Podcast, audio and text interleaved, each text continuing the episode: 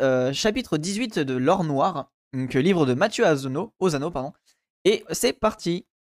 L'enfance dorée de l'homme pétrole. Soudain éclos un phénomène inespéré, l'abondance. Est-elle d'abord engendrée par le désir d'un mouvement nouveau, ou bien par de la manière qui, qui permet de satisfaire ce désir?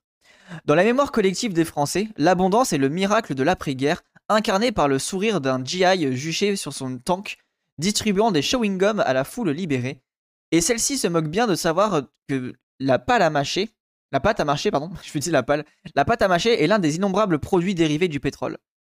Alors, euh, mauvais souvenir, puisque la fin de l'abondance, c'était censé être euh, prochainement. Jusqu'à la fin des années 1960, les États-Unis règnent en maître aussi bien sur la production des hydrocarbures que sur la pétrochimie du nafta et du gaz naturel. Parfois à tort, mais le plus souvent à raison, des échos des cris de joie de la libération. C'est les Américains Salut durant les trois décennies suivantes la banalisation des nouveaux prodiges du quotidien. Essence super avion jet, bulldozer, tarmac, engin Caterpillar, engrais artificiel, caoutchouc synthétique, banylon, capote anglaise, petit euh, ballon rouge, disque vinyle, PVC, tissu acrylique, tergal, polystyrène expansé, voilier en résine polyester, le Pendwick, euh, néoprène, plexiglas, ah, ok, il y a vraiment toute la liste, hein. euh, colle, peinture et mousse polyuréthane, téflon, kevlar, silicone, lampe et poste à soudure à l'acétylène, verre en polycarbonate pour les cosmonautes. Ah, d'ailleurs. Euh, Tupperware, briquet, euh, briquet bic, éponge Spontex, gants Mappa, moquette synthétique, hula hoop, frisbee, piscine gonflable, paille coudée et tondeuse à gazon. Les classes moyennes qui bourgeonnent en Europe reçoivent ces prodiges comme les purs produits de la fécondité de l'écho américain. Un peu d'artifice offert par la créativité, l'esprit d'initiative et la vigueur de la jeune nation victorieuse. En vrai, désolé, mais cette liste comme ça, sans fin, m'a turbo fait bader. Genre vraiment, c'est en mode. Euh, je, trouve que c'est trop badant en fait, la manière dont c'est écrit comme ça. Ça fait turbo bader. Nul ne s'attarde à considérer les conditions physiques qui rendent possible ce feu d'artifice, ce nouveau monde technique. Capote anglaise, je pense, c'est pour les, euh, les voitures, non? En mode capote de, voiture, je pense. Parce que c'est du latex, je sais pas si c'est conseillé comme. Euh, non, c'est pas fait avec du pétrole. Euh, si? Je sais pas. Peut-être, j'en ai aucune idée, je pense pas, mais. Le décollage de la croissance, quel est son carburant? Bonne question. L'économiste américain Walt Whitman Rostow choisit en 1960 l'image du décollage d'un avion pour décrire le point d'origine de la croissance. L'ouvrage fameux qu'il publie cette année-là, Les étapes de la croissance économique, un manifeste non communiste mêlant histoire économique et éloge du capitalisme, impose ce qui restera l'explication standard du phénomène de croissance économique qui s'est mis à bouillonner à la surface du globe. Euh, préservatif, c'est capote anglaise. Ah ouais? Ok, ah bah ok, bah j'apprends un truc. Ok, moi je pensais que c'était fait avec du latex, genre en mode euh, le latex qui sort des arbres quoi. Je sais pas que c'est un dérivé du pétrole. Comme quoi, bon, je suis assez naïf. Hein.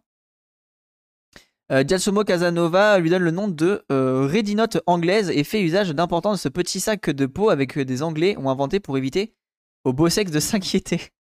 Il donne préférence aux condoms euh, les plus fins, mais en, testant leur résistance en les gonflant d'air. Ah putain, ok. Bah, vous voyez, comme quoi, bon, bah, on, se couchera moins bête, enfin, je me coucherai moins bête ce soir. Merci beaucoup les gens. Une fois le décollage réussi, la croissance économique doit inexorablement conduire à l'étape ultime de la société expérimentant, euh, qu'expérimentent alors les Américains et que les Européens commencent à leur tour à découvrir. La consommation de masse. Oh, l'enfer.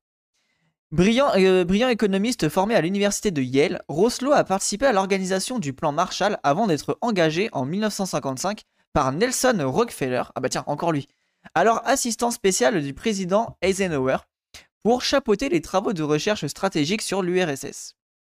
En 1966, il devient le conseiller spécial du président Lyndon Johnson pour la sécurité mondiale, jouant un rôle clé dans l'intensification de la guerre du Vietnam. Ok. L'enfer. Alors du coup, les Rockefeller, pour ceux qui étaient déjà là à la dernière lecture, en gros, Rockefeller, c'est vraiment le, Jean-Michel qui a mis en place euh, tout le, monopole du pétrole partout dans le monde, euh, qui a du coup été un énorme financier, etc. Et en fait, bah, toute sa, descendance, c'est euh, immiscé un peu partout dans le capital euh, états-unien. Selon Rosto, le carburant du décollage de l'ennemi de croissance est le désir d'investir librement. Et les capitaux ne peuvent être libérés que lorsque la société et l'État adoptent l'idée de progrès l'idée de ne plus être dissocié de la volonté de s'enrichir. Euh, idée qui ne peut être dissociée. Ouais, voilà ça. Mais en vrai, ça, c'est hyper intéressant. C'est vraiment la, clé de, compréhension du capital et des, dominations. C'est vraiment cette croissance qui fait qu'on est euh, bah, pris dans un espèce d'étau et clairement enfermé dans une espèce de bulle, dans, boucle sans fin, quoi. Tel que Rostow les formule, les conditions préalables décisives à la croissance de l'économie industrielle sont de nature strictement sociale et politique. Dans le modèle de référence que fournit Rostow, seul compte la dimension humaine. Oula.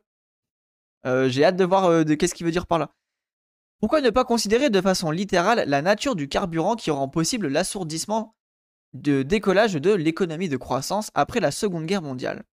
Une telle vision iconoclaste et pragmatique commence à émerger à la fin des années 60, précisément au terme de l'âge d'or de l'économie de croissance, en particulier chez trois auteurs ayant en commun la nationalité américaine.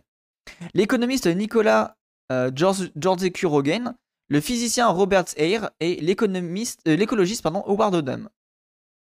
Salut la deck. Développés indépendamment par chacun d'eux, leur approche convergente de l'économie, dite parfois biophysique, ainsi sur la condition à leurs yeux nécessaire du décollage de la croissance. La possibilité concrète d'accroître radicalement le flot d'énergie déversé dans la machine économique. Ok, donc en gros, eux, c'est vraiment les, les espèces de. les cavaliers de l'apocalypse de la croissance économique états-unienne, quoi. Euh, bon, toujours, euh, voilà, je le note au cas où, ça peut être, ça peut être utile. Depuis la révolution industrielle et en tout pays, la corrélation entre consommation d'énergie et croissance de l'économie est, est de plus étroite. Bah, évidemment. Est-ce la croissance tirée par la volonté d'investir et de s'enrichir qui provoque, parmi de multiples conséquences, l'accroissement de la demande d'énergie? Ou bien croissance et consommation d'énergie s'impliquent-elles réciproquement, euh, euh, avançant de conserve comme la, frégate et son navire de, ravitaillement? Ouais, je pense que c'est un truc un peu lié. Euh, bah, c'est une relation intime, quoi. ils sont liés entre deux. C'est un espèce de couple qui avance tous les deux vers l'horizon, quoi. D'après les pères de l'approche biophysique de l'économie, l'intimité des liens entre la qualité d'énergie, la quantité d'énergie pardon, dont dispose une économie et l'intensité de son activité permet de comprendre les ressorts, le métabolisme de l'économie industrielle. Ouais, voilà, ce qui paraît euh, évident. Oui, normalement c'est le bon chapitre, euh, Lichat. Normalement on est sur le, correct. J'espère. Hein. Pour eux, consommation d'énergie et croissance économique euh, s'arriment et s'entraînent mutuellement dans une sorte de spirale. Si la croissance entraîne l'accroissement des besoins en énergie, l'énergie disponible paraît déterminée, en fonction du degré d'efficacité avec laquelle on est capable de l'utiliser, des limites à l'intérieur desquelles le développement économique est possible. Voilà, donc ça c'est le, logique, hein. c'est vraiment la, spirale qui s'entraîne. quoi. En durée, le terme scientifique c'est une boucle de rétroaction positive. Euh, en gros, les boucles de rétroaction positive, c'est qu'elles se nourrissent entre elles. Et une boucle de rétroaction négative, euh, c'est pas que c'est un effet négatif, c'est qu'en gros, bah, au final, la boucle elle va se s'arrêter. Alors que positif, c'est elle se nourrit. Si je dis pas de bêtises, hein, je crois que c'est ça. Vous m'arrêtez si je dis une connerie, mais normalement c'est ça. Robert Ayers finira par conclure que le simple fait d'accroître la production pétrolière, grâce, avant tout, à de nouvelles découvertes, permet de produire bien, bien et services à un coût plus faible. Plus, euh, plus d'énergie donne ainsi plus de consommation, qui donne plus de profits permettant de financer l'extraction de davantage d'énergie. Une spirale s'enclenche dont le terme pourrait être la raréfaction des sources d'énergie. L'énergie et euh, pardon, l'énergie et le pétrole en premier lieu, est euh, le liquide matriciel du phénomène de croissance de l'économie industrielle en son entier. Là encore, comme dans la guerre moderne, elle est le grand faiseur. En vrai, c'est vrai qu'une une société sans pétrole, c'est inimaginable en, vrai de vrai. À l'heure actuelle, c'est inimaginable. Tu peux pas penser une société sans pétrole. Sans énergie abondante disponible, pas de croissance possible. Ce paramètre que néglige la, science économique classique, les puissances occidentales d'après-guerre l'ont pourtant spontanément placé au cœur de leur stratégie politique et géopolitique. Salut Aerosime. Et il se trouve que le rythme de la croissance économique des années 1950 et 1960, au souvenir duquel les gouvernants des pays riches ne cesseront plus par la suite de pousser de gros soupirs de nostalgie, coïncide avec une période sans équivalent de croissance et de la production de pétrole. Les, ouais, je crois que c'est les 30 glorieuses, c'est ça. En gros, c'est l'époque euh, après-guerre, donc pendant la 30 glorieuse. Et c'est vrai qu'à ce moment-là, ça, a pété. Et quoi, et c'est un petit peu après où il y a eu une des crises pétrolières. Euh, j'ai plus la chiffre, je crois que c'est 60 euh, quelque chose ou 81, 71 ou 81, je sais plus la, date. L'abondance énergétique apparaît comme la base indispensable de l'abondance matérielle prodigieuse qui se répand à partir de 1945 aux États-Unis, en Europe occidentale et au Japon. Ouais, donc clairement le, monde occidental, quoi. 74, euh, merci Norman. Ok, 74. À l'ouest du rideau de fer en Europe, les années qui séparent la fin de la Seconde Guerre mondiale des prémices du choc pétrolier de 1973, celles qu'en France on appellera bientôt les 30 glorieuses, voilà ça, hein, euh, ne voient décoller la croissance exponentielle qu'une fois mise à disposition des Européens une source d'énergie aussi énorme que celle dont jouissent les Américains depuis leur rugissante année 1920. Salut euh, Norlam. Cette source dédiée à l'Europe, c'est le pétrole arabe et perse, canalisé selon la stratégie dessinée par la US Navy en 1945 et mise en œuvre à partir de 1948 par le plan Marshall, lequel joue exactement le rôle de starter du moteur économique de l'Europe, augmentant le flot d'essence dans son carburateur afin qu'il redémarre. Ah, c'est précis, hein. Excusez-moi, c'est quelque chose. Le, plan Marshall, c'est quelque chose que je connais assez peu. Et c'est intéressant de voir que ça a été le, le point de départ du pétrole, Enfin, un des gros points de départ du pétrole. Si tu veux une société sans pétrole, je tape sur 75 000 milliards d'investissements euh, par an dans le monde qui va arriver. Je crois que le PIB mondial est de 150 000 milliards par an, un truc comme ça.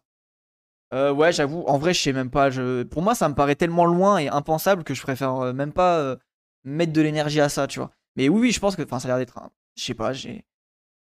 Je sais pas, en fait. En vrai, j'ai même pas d'idée à quoi ça peut ressembler une vie sans pétrole.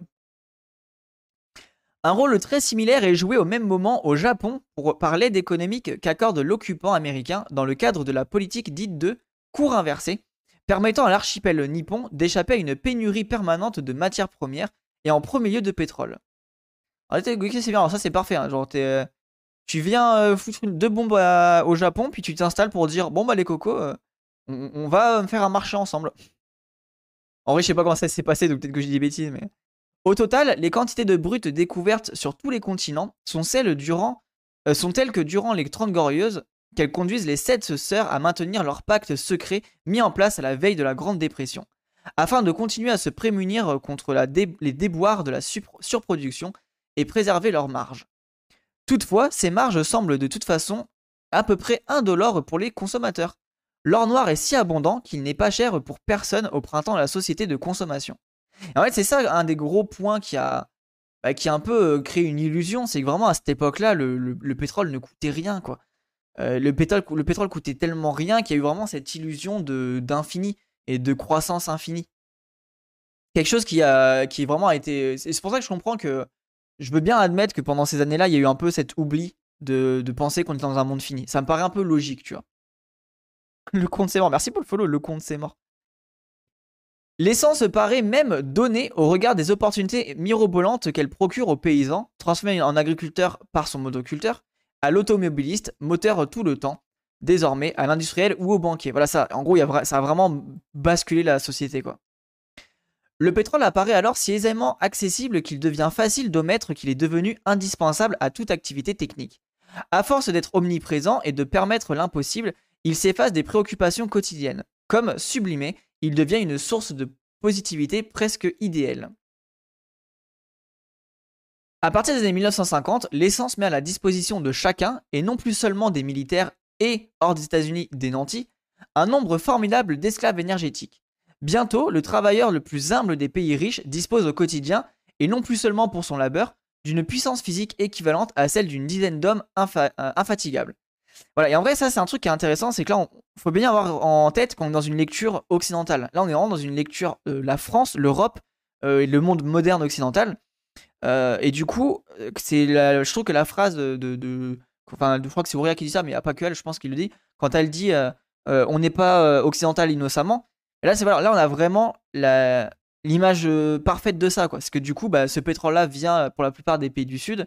Alors oui, ça a pu permettre de faire l'émergence quand même des pays du Sud, mais malgré tout, c'est quand même les pays du Nord qui en ont profité le plus pour, pour le moment, quoi. Depuis l'aube de l'ère industrielle, la démocratisation de l'abondance se réalise avec le triomphe de l'industrie pétrolière. L'ère de l'homme pétrole a pleinement commencé. 1950 est l'année de la grande inflexion. À partir de cette date pivot, l'économie triple quasiment son rythme de croissance. Jusqu'à là, la production mondiale a cru durant un siècle à un rythme presque immuable, inférieur à 2% par an. Cinq ans après la fin de la guerre, l'économie change d'un seul coup le braquet. La croissance mondiale devient incandescente, maintenant à un rythme annuel sans précédent de l'ordre de 5% par an, ne marquant le pas qu'à partir de la crise des années 70. Ok, c'est intéressant ça. Et donc voilà, il y a vraiment eu un basculement, donc plus 3 points de croissance dans le, monde entier. Alors pareil, le problème c'est que c'est très euh, différent. Donc euh, les pays du Sud qui sont à quasiment euh, à 0 ou 1, et à mon avis c'est les pays du Nord qui doivent être à genre 10-15, tu vois. On pourrait voir à peu près c'est quoi le pourcentage de, croissance pour les pays exportateurs et les pays importateurs. Je pense c'est vraiment le, du Nord quoi. Et les pays exportateurs du Sud, il faudrait voir c'est quoi leur taux à eux. La valeur de la, la, production mondiale et celle de la production industrielle en particulier se sont pas loin de tripler entre 50 et 70. La croissance américaine s'accélère, mais c'est surtout l'Europe s'exangue puis dorée du, par le plan Marshall qui bénéficie de la plus forte impulsion avec des taux de croissance annuels parfois supérieurs à 10% par an. Voilà, c'est bien ce que je disais. C'est le temps du plein, plein emploi et de l'état-providence.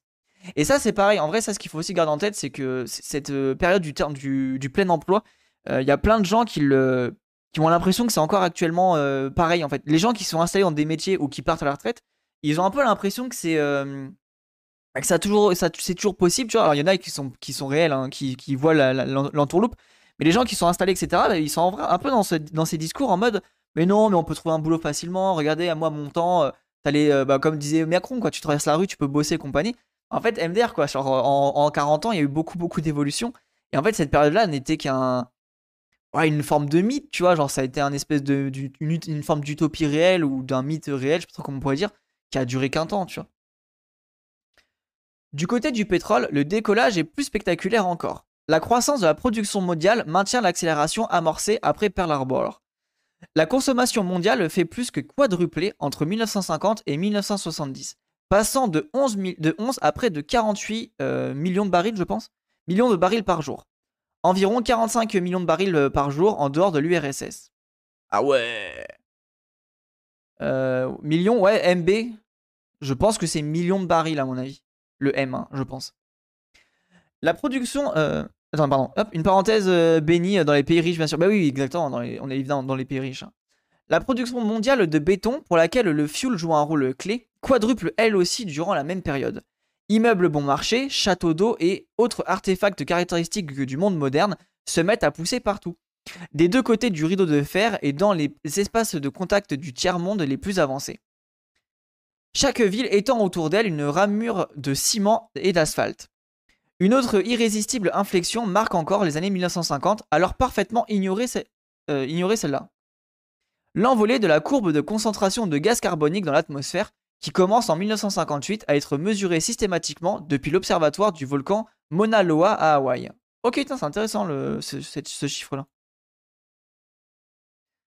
La part de mélange, quoi? Tu me fumes.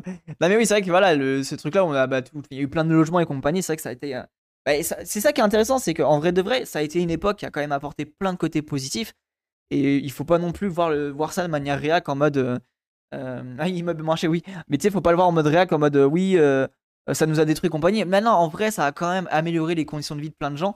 Après, c'est quel a été le moment où vraiment on a dépassé les bornes, tu vois? Et c'est ça en vrai qui est intéressant dans la réflexion sur l'écologie, c'est vraiment de, faire la, balance entre le côté on dépasse les bornes et le côté vraiment bah il y a une modernité qui nous, qui nous permet d'avancer et d'avoir une meilleure condition de vie quoi. La consommation de brut de l'Europe occidentale est multipliée par 10 en l'espace de 20 ans et atteint 12 millions de barils par jour en 70. Elle ne rattrape toutefois pas la consommation des États-Unis, avec laquelle, euh, laquelle d'eau pardon, dans le temps euh, et s'établit euh, cette même année 1970 à 14,7 millions de barils par jour. Les États-Unis doivent importer du brut depuis les années 1920. Et déjà ça c'est fini, hein. maintenant ils sont quasiment autonomes en, pétrole. Hein. Mais à partir des années 1950, la soif de brut américaine outrepasse de plus en plus nettement les capacités de production d'Uncle Sam. Elle-même pourtant une forte augmentation. En 1970, plus que jamais, premier producteur mondial, les États-Unis doivent tout de, suite, euh, tout de même importer l'équivalent de 3,4 millions de barils par jour, à peu près le double de la consommation française à l'époque.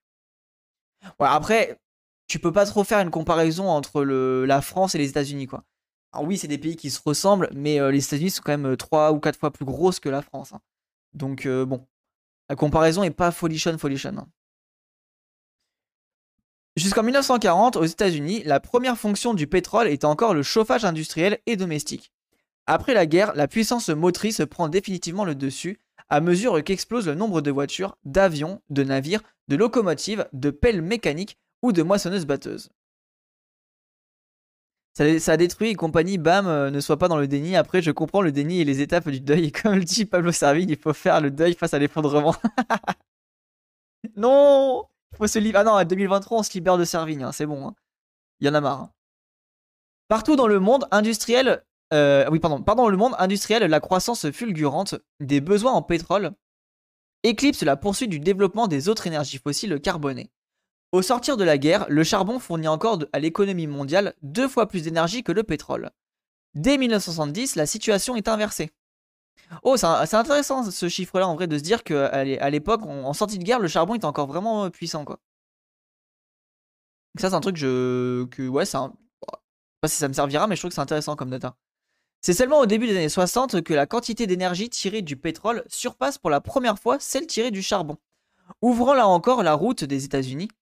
Euh, voit pour la première fois en 1951 le nombre de locomotives diesel dépasser celui des locomotives à vapeur. Ah, on va commencer à rentrer dans le cœur du sujet là. Ailleurs, la transition est souvent encouragée lorsque, un demi-siècle après le grand précurseur britannique, Plusieurs grandes nations industrielles voient les mines de charbon qui ont permis leur essor initial entrer en déclin, faute de gisements encore intacts et économiquement inexploitables. C'est le cas de la France et de la Belgique à partir des années 1957, de l'Allemagne en 58. La forme de, euh, pour la seule euh, anthracite, la forme de charbon la plus énergétique et la plus recherchée. Puis au Japon et de la Corée du Sud à partir des années 1966. En France, le déclin de la production est très rapide, les autorités industrielles planifient la fermeture de mines largement subventionnées dont les extractions, de plus en plus délicates, sont devenues trop coûteuses. Que serait-il advenu de ces nations industrielles si elles n'avaient disposé des capitaux et des recours stratégiques nécessaires afin d'obtenir leur part de source d'énergie lointaine Ouais, j'avoue, hein, c'est ouf. Hein. Le, monde aurait peut-être été totalement, différent si le pétrole euh, d'Arabie Saoudite n'avait pas été euh, trouvé, quoi. Enfin, je dis euh, en gros les, les, pays du, les pays de Moyen-Orient, quoi, globalement. Non seulement le pétrole est plus efficace que le charbon, mais il tend désormais à devenir moins cher et moins polluant. Le charbon utilisé pour le chauffage est responsable de nombreux incendies et des fameux brouillards tueurs, killer smog, qui étouffaient depuis un siècle les quartiers populaires. Ouais, alors ça pour le coup, c'est vrai que le, charbon, pour le coup, c'est vraiment un truc qui est important de garder en tête. C'est que la houille du charbon est ultra toxique. Et euh, bah, en Allemagne, il y a beaucoup de dégâts, et en Chine aussi. Euh, en Chine, il y a énormément de dégâts liés à la houille du charbon. Donc pour le coup, euh, arrêter le charbon, c'est ultra positif, notamment lié à ça. En décembre 1952, par exemple, un épouvantable nuage de pollution emporte des milliers de Londoniens. À partir du début des années 1950, Londres, New York ainsi que de nombreuses autres grandes villes industrielles bannissent peu à peu le charbon. Ok, en mode protection de la, santé, quoi.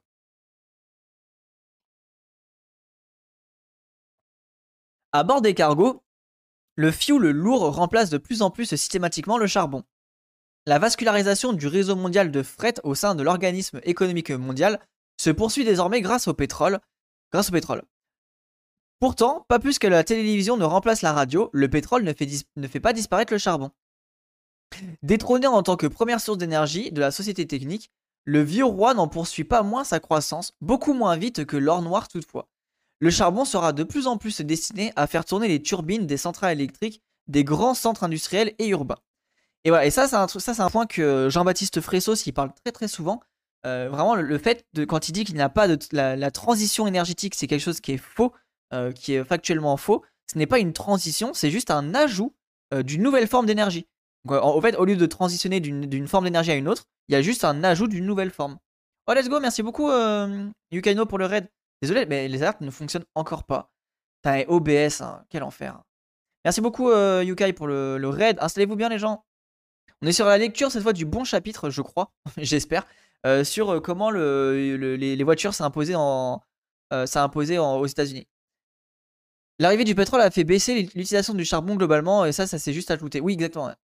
Arrêter le charbon, meilleure politique pour limiter la pollution de l'air et les effets néfastes sur la santé. Oui, exactement, on est d'accord là-dessus, circonspect. Le Pyrianal, c'est génial. Bah, let's go, hein, si vous le dites. Je vous écoute, je suis tout oui. Ouais, voilà, donc installez-vous bien, on est sur la, une autre lecture de, de, de euh, l'or noir. Euh, donc là, on parle de comment la... Normalement, ça va parler, si, j'ai bien pris le bon chapitre, normalement, ça parle du, de comment la voiture individuelle s'est imposée aux États-Unis et après, du coup, euh, partout dans le monde. Bah, mais imperturbable. Si, si, en vrai, je le suis, mais là, j'avoue, je suis focus sur mon truc et, et voilà. C'est une glande anale, donc voilà. Ok, ok, je savais pas. Et ben, tant mieux si les glandes anales. le prénal, c'est génial, donc c'est une glande anale. Merci beaucoup. Comme ça, on, apprend plein de choses. Une forme d'hydrocarbure légère, jusque-là peu utilisée, à, part aux États-Unis, et souvent simplement brûlée dans les, dans les torchères des installations pétrolières, tend à supplanter le charbon pour le chauffage, le gaz naturel. À partir de 1950, le méthane connaît un développement presque aussi rapide que celui de son frère aîné, le pétrole.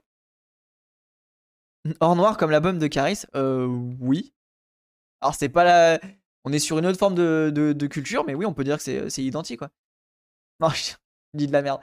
Au total, la surconsommation d'énergie fossile carbonée, pétrole, charbon et gaz naturel, atteint 5,2 milliards de tonnes équivalent pétrole en 1970. Pour ceux qui veulent, c'est ça le, livre. Vous voulez voir la, pochette de l'album euh, livre, c'est celui-ci?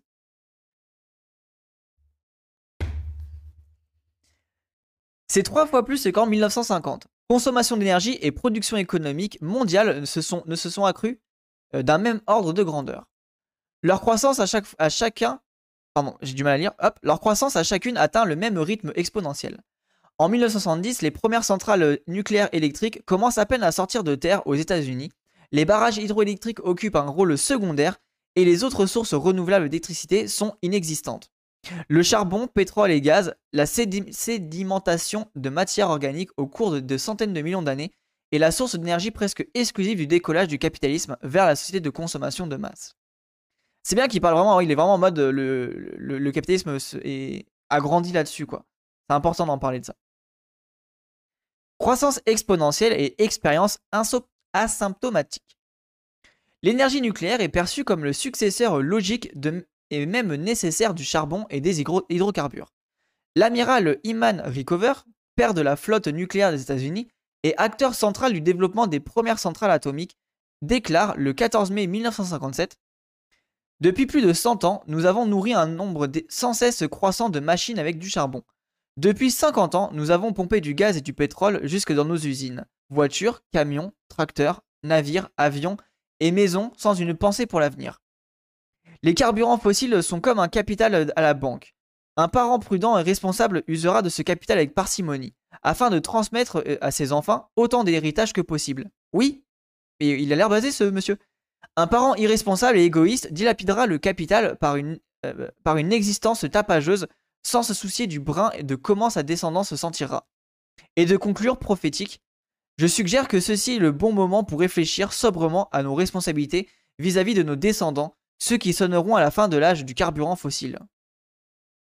Eh ben, euh, il, est, solide l'amiral euh, Recover Oui, je suis d'accord avec euh, toi, mon ami? En fait, c'est ça, si, seulement les gens avaient pensé le, commun, tu vois, et la, transmission du commun, on ne serait, on serait pas dans cette merde-là. Hein. Le nucléaire du fission restera toujours une énergie de second plan toutefois par rapport aux projections des années 70, ça contraste pas mal. Cimer pour l'info. Au cours des années 60, le gouvernement américain mène une trentaine de tests pour voir si la bombe atomique pourrait servir à percer le nouveau col, à élargir le canal du Panama ou encore à extraire des hydrocarbures encore plus piégés euh, dans leurs roches mères. Mais ce projet baptisé Plowshare, autrement dit socle de charrue, ne débouchera sur aucun développement industriel concret à cause du, entre autres de la radioactivité induite. La bombe ne concurrencera pas la TNT ni le diesel sur les chantiers de travaux publics. Quant aux premières centrales nucléaires civiles, elles se relèvent aussi longtemps que coûteuses à développer. Aussi que coûteuses à développer. Aux États-Unis comme en Union soviétique et en France, les ingénieurs se rendent compte peu à peu que l'atome a peu de chances de faire mieux que de jouer le rôle subsidiaire aux côtés du pétrole. c'est ce que tu disais. Malgré la découverte de la théorie de la relativité et toutes les autres pas de géants accomplis par les physiciens, le bon vieux liquide naturel inflammable va rester la principale source d'énergie industrielle, la plus efficace et la plus malléable. Et ça, c'est ce que quelqu'un disait, mais on en parle souvent en, live. C'est le fait que vu que l'énergie, tu peux pas la, stocker, enfin, euh, l'électricité n'est pas stockable, En fait, c'est problématique parce que du coup, tu peux pas facilement transporter euh, les, trucs quoi. Après, si on pourrait le transformer en mode de, de chaleur ou je sais quoi, mais tu perds trop d'énergie hein, là-dessus. Ou à, à, part faire des mini réacteurs euh, pour chaque voiture, c'est c'est insensé quoi. Dans les tout premiers plans de Docteur Folamour en 1964, Stanley Kubrick filme un bombardier nucléaire tétant le kérosène de son avion et ravitaillant comme un nourrisson téterait le lait au, sein maternel. Bizarre là. L'énergie mise à la disposition de l'humanité grâce à la croissance fantastique des extractions de pétrole après 1945 permet d'accomplir une variété étonnante de tâches techniques nouvelles qui rendent banal ce qui jusque-là paraissait invraisemblable. Le champ des possibles ouvert ainsi euh, s'étend toutefois bien au-delà des conséquences techniques directes de l'afflux énergétique. Le déploiement de la capacité de l'homme à se déplacer entraîne de proche en proche des cascades de conséquences sociétales s'écoulant fort loin de leurs facteurs matériels primitifs. La libération de l'énergie pétrolière a un effet multiplicateur sur toute l'activité technique. L'intensité et l'expansion de l'expérience humaine décuplent à mesure qu'il devient de plus en plus facile de bâtir des mégalopoles et d'étendre autour d'elles de vastes banlieues, de creuser des mines hautes toujours plus profondes, des canaux et des tunnels plus larges, d'ériger le monde de nouveaux ponts à travers les plus larges fleuves, d'araser des collines pour faire passer les routes plus rapides, de faire surgir de la mer et des marécages des terminaux portuaires gigantesques, de labourer seuls des champs sur des étendues formidables, de couper dans des forêts à la tronçonneuse, d'acheminer très loin de la nourriture congelée, d'envoyer des satellites dans l'espace ou encore d'acheminer des minerais. Les matériaux et les hommes nécessaires à la fabrication des centrales et des bombes nucléaires. Ah, en fait, ça, c'est vraiment. Euh, c'est dramatique, genre toute la liste, quoi. T'as l'impression que c'est une liste sans fin de, de, choses qui sont utiles au quotidien, quoi. a des ingénieurs de Porsche qui ont fait du carburant sans pétrole. Ah ouais? Ouais, genre ouais, du biocarburant, mais bon pas, pas ouf quoi. et du coup ça pollue à balle. Enfin c'est pas que ça pollue mais ça, ça déforeste à balle quoi. Les nations ont une soif d'autant plus euh, inextinguible. Quoi? Ok. Euh, inextinguible de l'or noir permettant tout cela? Que ce fruit naturel de l'évolution biologique et géologique ne coûte pas plus que le quelques pourcents de la valeur économique des productions multipliées grâce à lui. Et voilà, c'est ça. En fait, c'est ça qu'il faut vraiment garder en tête que euh, pour le système capitaliste, c'est vraiment le fait que l'or noir soit euh, si peu cher à récupérer, à produire. C'est pour ça que ça a autant été euh, mis en avant. parce que là, si on prend d'autres formes d'énergie comme le biocarburant ou je ne sais quelle connerie, en fait, ça coûte trop cher par rapport à ce que ça, par rapport à l'utilité. Alors que le pétrole, ça coûte pas, pas grand chose. Inextinguible égale impossible à éteindre. Ok. Mais euh, en vrai, et du reste, c'est de moins en moins comme, c'est de moins en moins valable. Hein. Le, retour sur euh, énergétique, je crois que c'est RTE ou RO, ROE, non ROE, je crois. Bref, je sais plus comment ça s'appelle ça. Mais en gros, il y a un chiffre qui dit que euh, le baril de pétrole que tu dois utiliser pour extraire un, le X baril de pétrole, bah, il tend de plus en plus vers 1. donc en gros, on, est quasiment, on dépense quasiment plus de barils de pétrole pour aller en piocher un qu'à l'époque. À l'époque, tu mettais quasiment pas de barils de pétrole et tu, pour en choper une dizaine. Bah, maintenant, tu vas prendre un baril de pétrole et tu vas récupérer peut-être 1,22 ou 1,23, tu vois. Je connais pas les chiffres, mais vous avez l'idée, quoi. Euh, en vrai, ça marche bien, mais faudrait arrêter la viande. Euh, ouais, mais non, même euh, Yukaino, parce que c'est des monocultures et compagnie. Donc, non, non, même niveau, biodiversité, c'est un, une catastrophe écologique, les, les biocarburants. parce que du coup, ça favorise la, les cultures de, de monoculture, etc. Et c'est vraiment pas quelque chose de sain pour le long terme, quoi. On reste loin de 1 pour le pétrole, mais pour les pétroles non conventionnels. Euh, moi, j'avais vu qu'on était proche de 1. Euh, ah ouais? Bah, je sais pas, du coup, il faudrait voir les, infos, mais ok. Merci pour ton retour. J'avoue, j'ai pas de data, je sais plus d'où je sortais ces chiffres-là, mais j'avais vu qu'on s'approchait de, de 1. Porté par une croissance logarithmique, l'addiction à l'or noir s'intensifie bien sûr d'abord aux États-Unis. Mais les effets multiplicateurs keynésiens autorisés par l'abondance énergétique produisent leurs résultats les plus spectaculaires dans les pays ravagés par la guerre mondiale. Au Japon, jusqu'à la défaite, le pétrole est à peu près exclusivement réservé à l'armée. En 1945, des dizaines de villes nippones, dont Tokyo, ont été rasées par les bombes incendiaires américaines à base de pétrole. Vraiment les Américains. Jusqu'à ce qu'il soit introduit massivement par le GRD Standard, Mobile, la Shell et Gulf Oil, à partir de la fin des années 1940, le pétrole, le pétrole n'occupe qu'un rôle très marginal dans l'économie japonaise. Il fournit moins d'énergie que le bois. Mais en 1970, le pétrole importé procure plus de 70% de l'énergie que le Japon consomme. Ah, ouais, et comme quoi la, bascule, elle s'est fait grave vite. Hein. Sans l'afflux de ce pétrole très bon marché, pas de métamorphose de l'économie japonaise. Quasi, inexistante euh, au début des années 1950, la production automobile japonaise dépasse les 4 millions de véhicules à la fin des années 60, dont près de 1 million sont estimés à l'export. Ouais, donc ils ont vraiment. Putain, l'économie a dû bondir à un point. En vrai, c'est connu, hein. Salut à toi, Dave. Les miracles allemands et japonais qui reposent sur une amélioration de l'organisation institutionnelle et sur le pétrole bon marché, résume l'historien économique américain Alfred Chandler. Oh, Chandler Allez voir euh, Friends, très bonne série. De l'énergie concentrée est restituée par des décharges discontinues d'actes explosifs. Tel est le principe de la puissance de la vie animale, selon la définition qu'en propose au début du XXe siècle le philosophe français Henri Bergson. Euh, quoi? Décharge discontinue d'actes explosifs. Wow, chelou ta définition, frérot. Au cours du printemps, je comprends la définition, mais elle est vraiment particulière, quoi. Au cours du printemps de la civilisation du pétrole, les nœuds de puissance des sociétés humaines enflent comme jamais sous l'effet de la consommation d'un afflux d'énergie sans précédent. Les explosions déchargeant cet afflux absorbent l'espace extérieur. Imbibés de pétrole, les plus gros nœuds de puissance, US Navy, General Electric, Mitsubishi, BASF, ont vite fait d'embrasser presque le monde entier.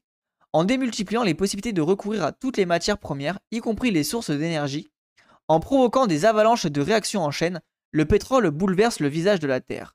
L'empreinte de l'humanité est brutalement devenue titanesque. Ah ouais, on va commencer à rentrer dans le cœur du sujet là, normalement. J'espère que j'ai bon chapitre. Normalement, on est bon. Dans le déchargement de l'énergie du feu de la thermo-industrie, l'éblouissant avènement de l'abondance énergétique libère une libido consumériste dont peu s'attarde à considérer la magie. Comprise comme énergie vitale, cette libido pourrait ne réclamer aucune solution de continuité avec le flux de joules sans cesse plus énorme dont elle porte les myriades de fruits constellants. Il s'agirait de la, propagation du même phénomène. Voilà, il est un peu en mode euh, envolé lyrique, hein, on, va le, on va le laisser euh, faire ça. T'as dit la même chose il y a 25 minutes. Oui Laissez-moi tranquille Partout, dans, les, dans tous les domaines de l'activité humaine, à commencer par la politique, le technocrate devient roi. Un intellectuel français rend ainsi compte à la rencontre aux États-Unis en 1959, le vice-président Richard Nixon et le premier secrétaire du Parti communiste soviétique Nikita Khrouchtchev, euh, qui, doit bien s'avouer, époustouflé par les prouesses de l'industrie américaine. Attendez, avant de faire ça, j'ai pas fait le shout-out à Yukaino. Désolé, mais il faut le faire. Merci euh, Yukai pour le raid, j'avais oublié de, le faire. Il était clair que parler comme deux qui pourraient se battre, mais ils préfèrent s'éblouir et, qui se montrent leur automobile. Gesticulant, désopilant, les grands hommes d'État sont des pitres qui ont, du mal à qui ont mal tourné. Khrouchtchev agitait sa main sous le nez de Nixon. Dans dix ans, nous aurons dépassé. quoi Nous vous aurons dépassé et nous vous, nous vous ferons bye bye. D'où la, voilà, c'est vraiment la, bagarre d'ego euh, de l'espace là. Le fait qu'il soit allé dans l'espace, qu'il y ait vraiment une, bagarre d'ego en mode euh, États-Unis et, euh, URSS pour les premiers aller sur la, Lune. C'est vraiment l'image de ça quoi. Salut euh, Scorem, on lit un, chapitre du livre L'or noir. Ce n'était pas la parole du philosophe, ce n'était certes pas celle du poète. Il ne communique pas, ils n'expriment rien, mais ils s'entendaient sur l'objet, ils rivalisaient dans le même ordre, que, euh, qui est celui de la puissance technique. Eh oui, les technophiles Presque tous ceux qui ont vécu l'avènement de l'abondance charriée par les nouveaux fleuves d'énergie et la croissance exponentielle des années 50 et 60 ont pensé satiété, liberté, plaisir, et même pour la première fois dans un consensus unanime autour de l'État-providence, partage, tant cette abondance apparaissait sans limite. Ouais, alors là je trouve que il force un peu le frérot quand même. Partage, euh, oui, bon, euh, partage entre bourgeois, quoi. Il y, a, toujours eu des pauvres, hein. on n'a pas cessé la pauvreté. Hein. Partage, oui, voilà, MDR, hein, vraiment euh, forceur. Chez Walt Whitman Rostow et chez bien d'autres, les richesses immenses produites à partir de, 1950, c'est le problème en tant que tel. c'est le progrès en tant que tel, pardon. Un progrès promettant d'être infini, puisque enfanté par le désir et l'art des hommes. Dans ce hiatus occulté entre progrès infini et conditions physiques finies, réalisant ce progrès se déploie l'expérience illusoire qui débute alors pour l'humanité. Une expérience asymptomatique par laquelle le désir consumériste, vraie nécessité du progrès, prétend faire croître l'activité humaine de façon exponentielle vers une limite frôlée sans cesse de plus en plus près, mais jamais atteinte. Et en fait, je comprends que par rapport à l'époque, le truc du GIEC, en mode euh, euh, la croissance infinie dans un monde fini est impossible, en fait, il a vraiment dû être important, tu vois. C'est sûr que nous, ça nous paraît idiot de penser comme ça, en mode bah oui, mais c'est évident, c'est un monde fini, euh, réfléchissez 5 minutes, tu vois. Et c'est vrai que quand t'es en mode euh, 30 glorieuse, le pétrole coule à flot et compagnie, ça a dû tellement te sauter à la tête, ça est en mode bon, let's go en fait. Sous l'effet excitant de la chaleur, les atomes de fer remuent de plus en plus et s'imitent de proche en proche pour former des domaines de même polarité magnétique évoluant sans cesse.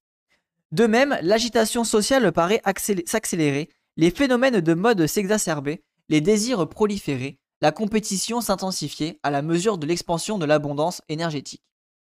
L'analogie pourrait être la plus profonde qu'il n'y paraît. La vie humaine est activée, excitée, et peut gonfler d'espérance et d'ambition au-delà de toute mesure jusqu'alors vraisemblable.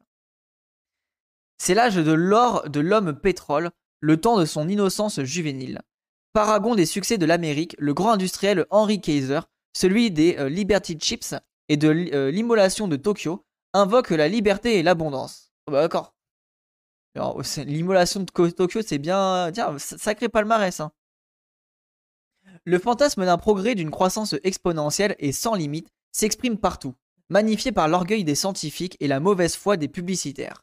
Ah, ça y est, je, je pense qu'on est dans le truc là. En 1945, l'ingénieur américain Vannevar Bush rédigeait pour le président Truman un rapport fondateur intitulé Science, euh, pardon, Science, la frontière sans fin.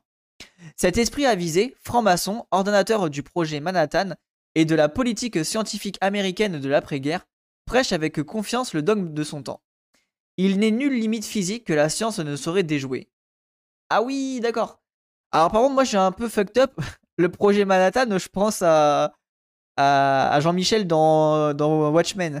Du coup, sais pas, je, sais pas trop ce que c'est. Si quelqu'un peut m'éclairer ma chandelle, euh, je, je, je, veux bien. Les francs-maçons encore. Ouais, il y a tout un lore autour de ça, j'avoue, je connais pas. Pareil, ça, je connais pas assez. Euh, Cassandre, il connaît, hein, pour ceux qui s'intéressent. Cassandre, il a déjà parlé des francs-maçons. Moi, c'est quelque chose qui m'intéresse pas plus que ça.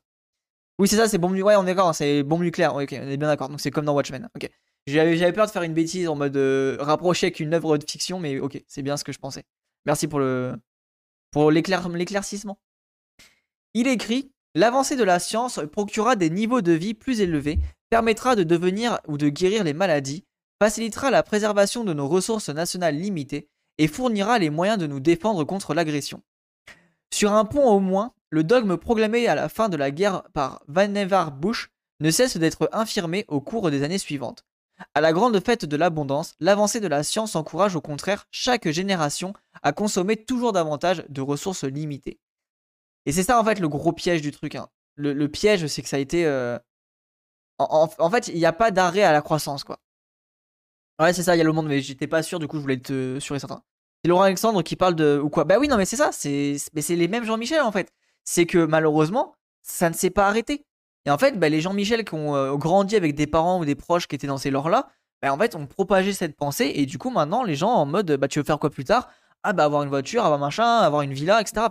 ça, s'est vraiment propagé après dans l'idée commune, bah, grâce aux pubs, grâce à, au dogme de la croissance. En vrai, c'est un ensemble de choses. Mais du coup, maintenant, les gens euh, pensent à ça, quoi. Et c'est compliqué d'avoir un discours en mode décroissance et de trouver justement une forme d'utopie utopie à la décroissance, ou en tout cas une décroissance euh, positive ou euh, poétique ou philosophique, je sais pas trop comment on pourrait dire. Et c'est quelque chose qui va vraiment, vraiment falloir euh, commencer à, mettre en place. Bien peu entendre de l'avertissement lancé un peu plus tard par un économiste américain iconoclaste, Kenneth Boulding. Toute personne qui croit qu'une croissance exponentielle peut se poursuivre éternellement dans le monde fini est soit fou, soit économiste. Ah oui, elle, est connue cette phrase-là. L'expérience asymptomatique a pour point de mire le rêve américain, défini en 1931 par l'essayiste américain James Trullo Adams. Il existe aussi un rêve américain, rêve d'un pays dans lequel la vie de chaque homme devrait être meilleure, plus riche et plus, pleine. offrant des opportunités à, chacun selon ses capacités et ses accomplissements. En, gros, méritocratie quoi. Trousseau Adams va toutefois juger nécessaire d'ajouter ses euh, ses addenda. Ce rêve américain qui a attiré des dizaines de millions de personnes de toutes les nationalités vers nos rivages au cours des 100 dernières années, ce n'est pas juste un rêve d'automobile et de haut salaire, ni seulement un rêve d'abondance matérielle, mais si cela a sans aucun doute pesé lourd dans la balance. Ah ouais, c'est ça. En vrai, de vrai, à l'époque, genre au début du rêve américain, t'avais vraiment ce côté euh, un peu méritocratie où tu pouvais vraiment t'en sortir en bossant et compagnie. Mais pareil, ça a une limite. Et au bout d'un moment, bah, quand, le, quand le truc était saturé, bah, en fait, t'arrivais aux États-Unis et tu devenais un, énième, euh, un énième réfugié euh, SDF et à devoir faire des métiers encore plus précaires pour t'en sortir, quoi. oh, rêve américain, cauchemar africain, reportage Arte. Oh, je suis chaud. Non, non, mais de ouf, de ouf. mais je crois que je l'ai vu. Je, dis, je suis chaud, mais je crois que je l'ai vu. Le... Il est sorti récemment, non? Oui, oui, il est sorti récemment. Je crois que je, je crois que je l'ai vu. Non, c'est pas un vrai. Ah putain, c'est pas un vrai. Merde il y, a, eu un, il y a eu un truc qui est sorti récemment en mode rêve américain. Je suis con. Putain, ça faisait vraiment vrai titre. ah merde, j'avais plus. C'est vrai que t'avais dit ça m'a pris, d'accord. Ça faisait vraiment titre réel, je suis mort. Incroyable. Euh, après la guerre, ce rêve bienveillant qui se diffuse depuis les États-Unis surpasse bien des espoirs, en dehors de ceux des hommes soumis à la ségrégation qui sévit aussi autour des puits de pétrole contrôlés par le monde entier par les capitaux américains. Oui, ça c'est important de le rappeler. En guise de slogan de l'American Way of Life, un publicitaire new-yorkais, plein d'ironie, pourrait alors dire que le bonheur nouveau, c'est l'odeur d'une voiture neuve, c'est être libéré de la peur, c'est une affiche sur les bords de la route qui crie avec un réconfort que quoi que vous fassiez, ça va. Pour vous, ça va. Et ça, les gens, voilà, là, c'est vraiment le, truc que je vous parle à chaque fois. La voiture nous a été vraiment vendue comme un, un, projet, en fait, de libération, quoi. Ah, let's go Oui C'est bon Enfin Enfin, on va lire ce truc. Oh là là, je suis trop heureux. C'est parti. on va voir si ça, si ça va autant me, me, me chambouler que ça m'avait chamboulé la première fois que je l'ai lu. Les voitures, cathédrale gothique de la modernité. Le pétrole autorise l'accomplissement de prodigieuses poussées de potentialités individuelles à travers les décharges de puissance de systèmes homme-machine, extension exosomatique capable de passer la bride à toujours davantage d'esclaves énergétiques. La plus remarquable de ces extensions est bien sûr la voiture. Et pour ceux qui ont la ref, les, exosquelettes des ouvriers.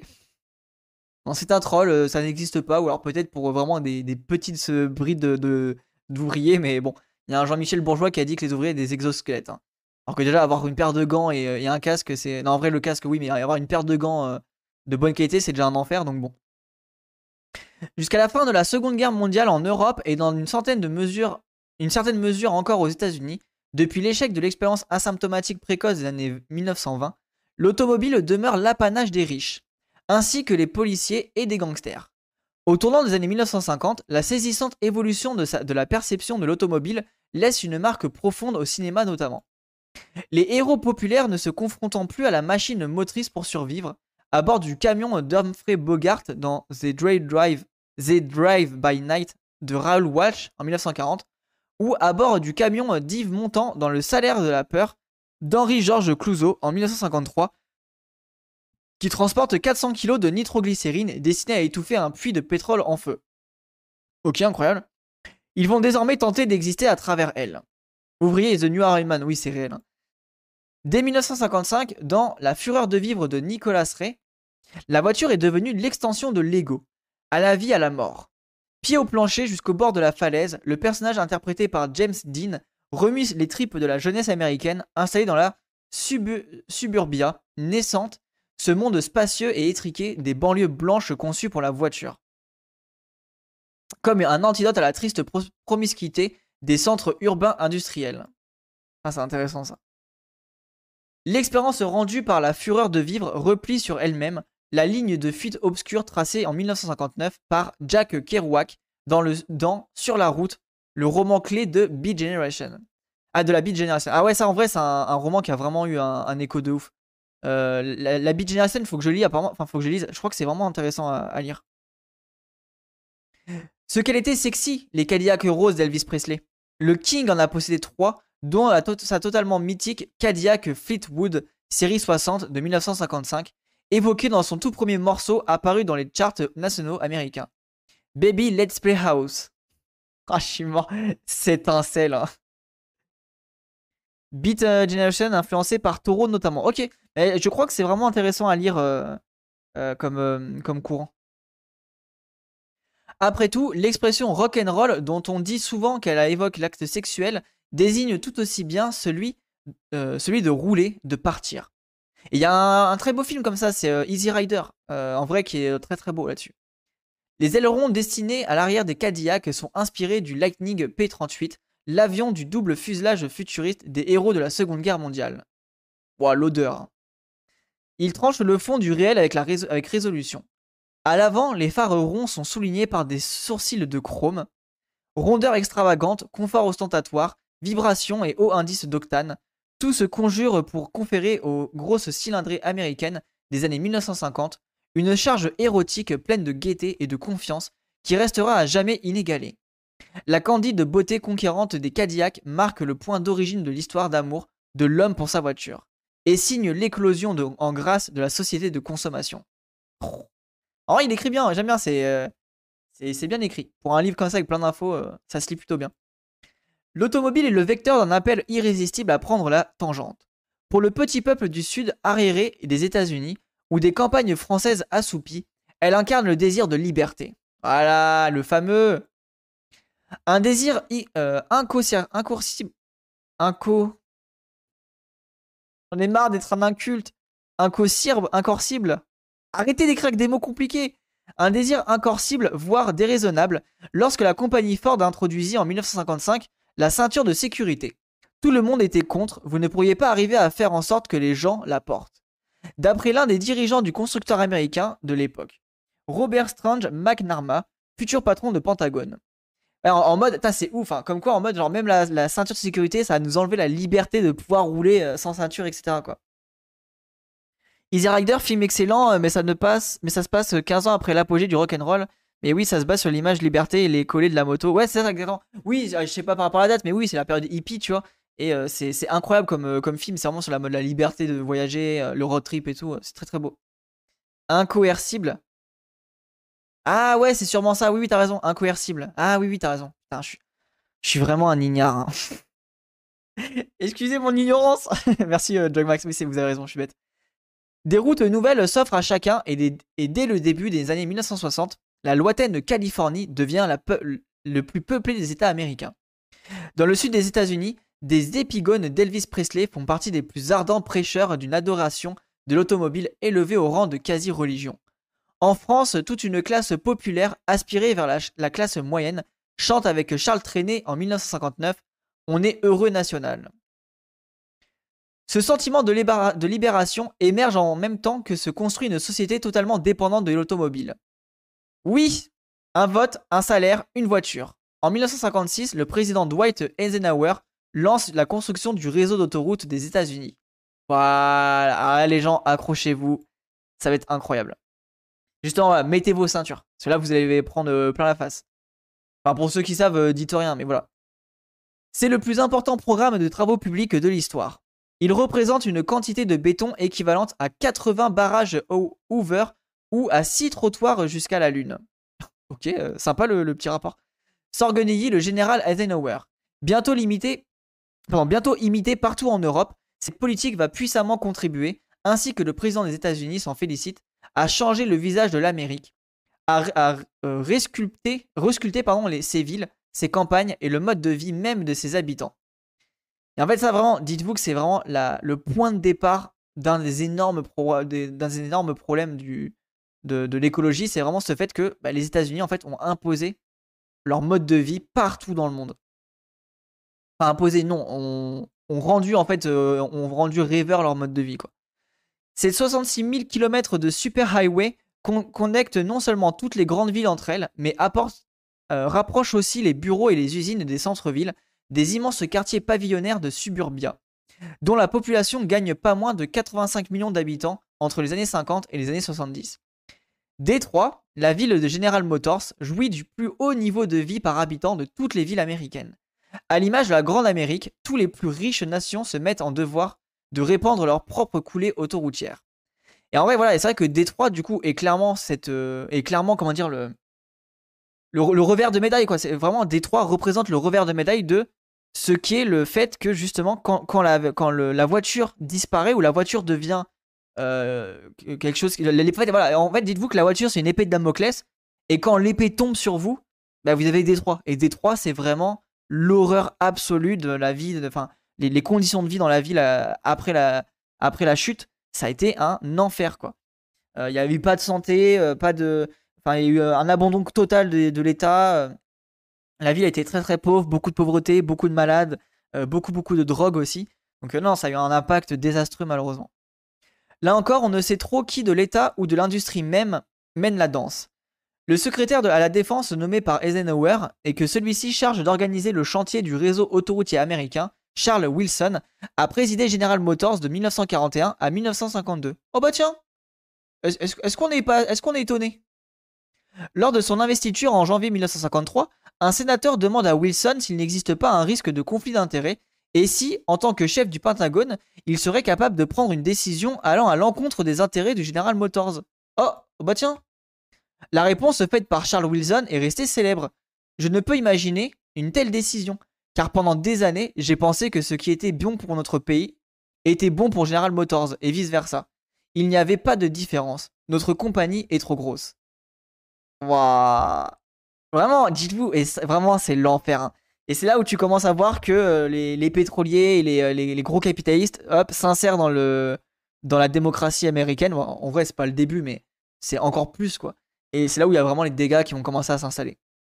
Pour celles et ceux qui connaissent, Sixto Rodriguez a vécu toute sa vie là-bas. Il, a, il était ouvrier, travaillant dans une usine de fabrication de toilettes, je crois, et s'est impliqué dans la ville politique locale et de la commune. Je connais pas du tout Sixto Rodriguez, mais euh, merci.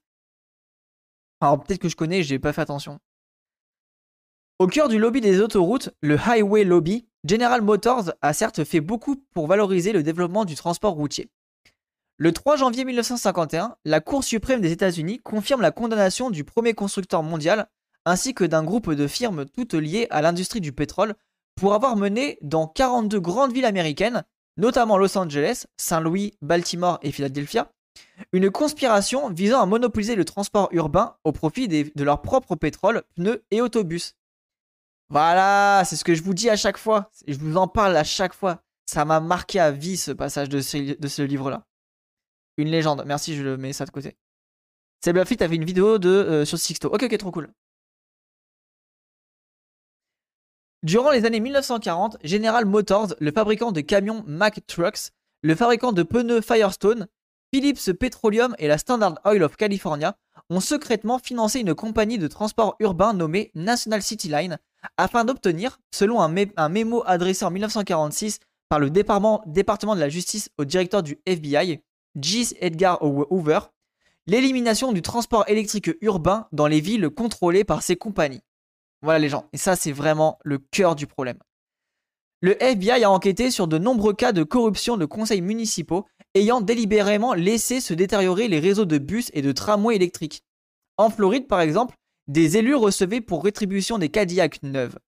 Une fois le contrôle pris, les tramways et les, et les trolleybus étaient remplacés en quelques mois, les rails démontés et les wagons abandonnés ou brûlés, avec l'aide de la mafia dans certains cas. Le nombre de lignes de transport public électrique était ensuite réduit et les tarifs augmentés en dépit de l'indignation d'un large public. Comme à Los Angeles. Les profits de National City Lines étaient réinvestis non dans les transports en commun, mais dans la location de camions ou encore dans le conseil fiscal à des compagnies aériennes. Vous voyez les gens, et ça vraiment, à cause des putains de connards qui veulent s'enrichir et qui veulent faire du profit, on a perdu des années et des années de transport électrique et de transport en commun. Parce que des connards voulaient s'enrichir. Et en fait, c'est tout un lobby. C'est les pneus, le pétrole, le goudron, euh, le béton, etc. C'est vraiment tout un lobby. Pas étonnant, Musk a fait un truc récemment. Et, ouais, bien sûr, bien sûr. Mais tu vois, moi, c'est quand j'ai lu ça la première fois, ça m'a, euh, ça m'a choqué. Je suis en mode ah ouais, je m'en rendais pas compte que c'était aussi, euh, euh, aussi gros en fait. Mais cette conspiration ne fait que pousser un peu plus la roue d'un mouvement irrésistible. C'est le progrès.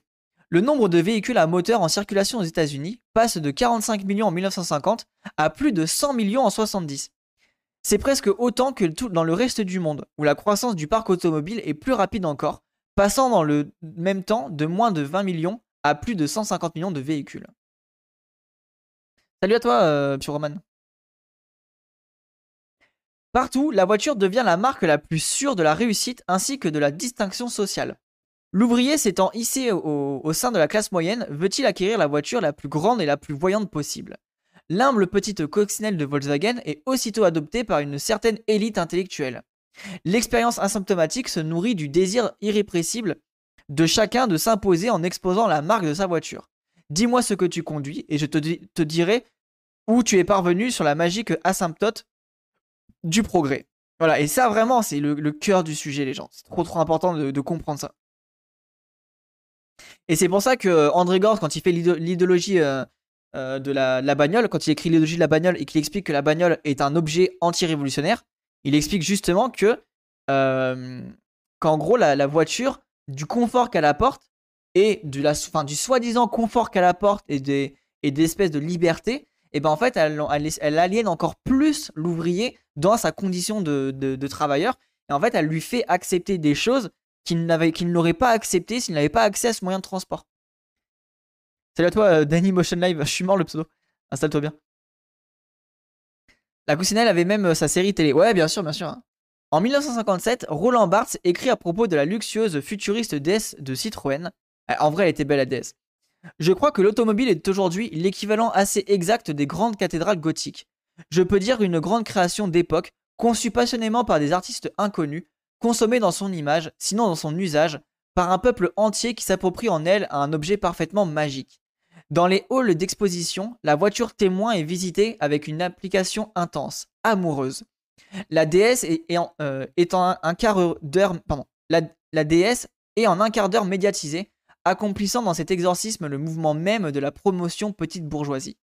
Petite bourgeoise. Et vous voyez vraiment le, discours qui est mené autour de la voiture, quoi. C'est trop glauque. Hein. Moi, désolé, hein, ça, ça, me cringe de ouf hein, de parler comme ça d'un objet, tu vois. La voiture est temple, mais aussi alcove. Euh, lieu d'intimité qui protège et dissimule du monde, en attendant d'arriver ailleurs. Et voilà, et ça, je suis d'accord. En fait, le côté euh, alcove et intimité, en gros, ça a permis en fait encore plus d'individualiser la famille nucléaire et encore plus d'enfermer euh, dans, un, dans quelque chose d'unique la famille nucléaire et de, de la rendre encore plus isolée des autres. Après, une sportive, c'est quand même sympa. Non, mais oui, bien sûr qu'il y a des trucs trop stylés, tu vois. C'est pour ça que moi, je suis pas. Mais là, c'est vraiment le, tout le lobby qui est autour de ça, quoi. En, 1967, le fantasme de la fuite en automobile, filmé par Arthur Penn dans Bonnie and Clyde, laissera une impression durable, donnant naissance à un genre à part entière dédié à ce fantasme, le road movie. Et ça, désolé, hein, mais le road movie, c'est incroyable. C'est une, immense dinguerie. Aux États-Unis, à cette même époque, celle des cinémas drive-in, près de 40% des demandes en mariage ont lieu dans une voiture, ainsi que sans doute une proportion élevée des premiers rapports sexuels. Ah, non, la décadence Au secours euh, le long des routes, le paysage est farci comme une dent creuse de signes consuméristes. Stations-service, motels, centres commerciaux, fast-food. Là encore, les États-Unis sont, précurseurs, où le chevron, la marque de la Standard Oil of California, s'accouple au M doré de McDonald's. Dans le jargon de l'industrie, la tête d'un puits d'or noir s'appelle un arbre de Noël. En fait, c'est vraiment l'émergence de, la, de toute la société qui se construit autour de la voiture, autour de l'autoroute, etc. Bon, je crois. Non, en vrai, moi je kiffe Need for Speed, c'est trop, enfin, c'est trop bien, tu vois je, je, voyez, je m'en rendais pas compte que c'est un si petit passage qui m'avait euh, perturbé à ce point-là, quoi. C'est de la merde de demander dans une voiture. Oui, non, mais vraiment. Euh, mais les gens, on est ravagés, on a vraiment pas de culture, quoi. Enfin, désolé, mais demander quelqu'un mariage dans une voiture, au secours. Hein. Mais bon, euh, enfin, après, chacun fait ce qu'il veut, je suis pas là pour juger.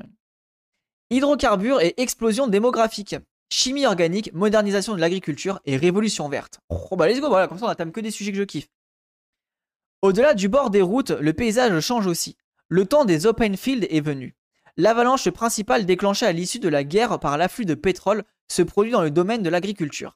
Sa conséquence la plus directe, le développement exponentiel de la population mondiale, a débuté, là encore, en 1950. Si le nombre d'humains sur Terre a plus que doublé au cours de la seconde moitié du XXe siècle, c'est en premier lieu parce que, entre-temps, la production mondiale de blé, de maïs et de riz a pu être triplée. Et si celle-ci a pu connaître une telle escalade, c'est avant tout grâce aux hydrocarbures. Et en vrai, ça, c'est vraiment euh, hyper important de garder en tête. C'est que, par exemple, quand, là, j'ai lu le livre de Fukuoka récemment, euh, euh, La révolution d'un seul brin de paille. Il explique justement que, quand la après-guerre, c'est du blé américain qui a été importé au Japon pour justement répondre à cette demande de, nourriture. Quoi. C'était l'époque, c'était turbo romantique. Oui, bien sûr, je veux pas, enfin, pas juger non plus, mais c'est là où on voit quand même qu'on est bien bien aliéné. C'est entre 1950 et le début des années 1970 que se produit la croissance la plus vive des récoltes de céréales. En deux décennies seulement, les paysans ont accru les récoltes d'autant qu'au cours des 11 000 années précédentes, de la naissance de l'agriculture à 1950. Wow Expliquera un acteur important de ce bouleversement, l'agronome américain Lester Brown, une fois devenu l'une des plus grandes figures mondiales de l'écologie. Ça, je le connais même pas. Lester Brown? Si, j'ai peut-être dû du passé, mais il me dit rien. Sur le capot encore chaud, une nuit un peu froide au clair de lune. Mais j'avoue que je vais pas. Oui, je plaide coupable. Mais j'étais aliéné, bordel. L'impulsion donnée au développement de l'humanité est infiniment plus forte que l'invention de l'irrigation et de l'écriture en Mésopotamie à l'aube de la civilisation. Depuis 1950, les 4 cinquièmes de la croissance des récoltes de céréales ont été obtenus en améliorant la productivité des sols, en amélioration due, pour l'essentiel, à l'afflux de pétrole. Soulignera Lester Brown, responsable à la fin des années 1960 de la politique agricole des États-Unis à l'étranger. Et surtout, pareil, hein, c'est un truc qu'on parle pas assez, mais euh, quel, est le prix à payer de cette euh, augmentation des, productions agricoles? Quand on voit l'état de nos sols, bon, toujours se poser la question est-ce que c'était vraiment euh, important? Les hydrocarbures occupent un rôle décisif dans dans pratiquement tous les aspects de la modernisation de l'agriculture. Mécanisation, développement massif de l'irrigation, acheminement des nouvelles semences à haut rendement ou encore multiplication par 3 rien qu'au cours des années 1960 des quantités d'engrais euh, épandues passant de 30 millions à 90 millions de tonnes par an.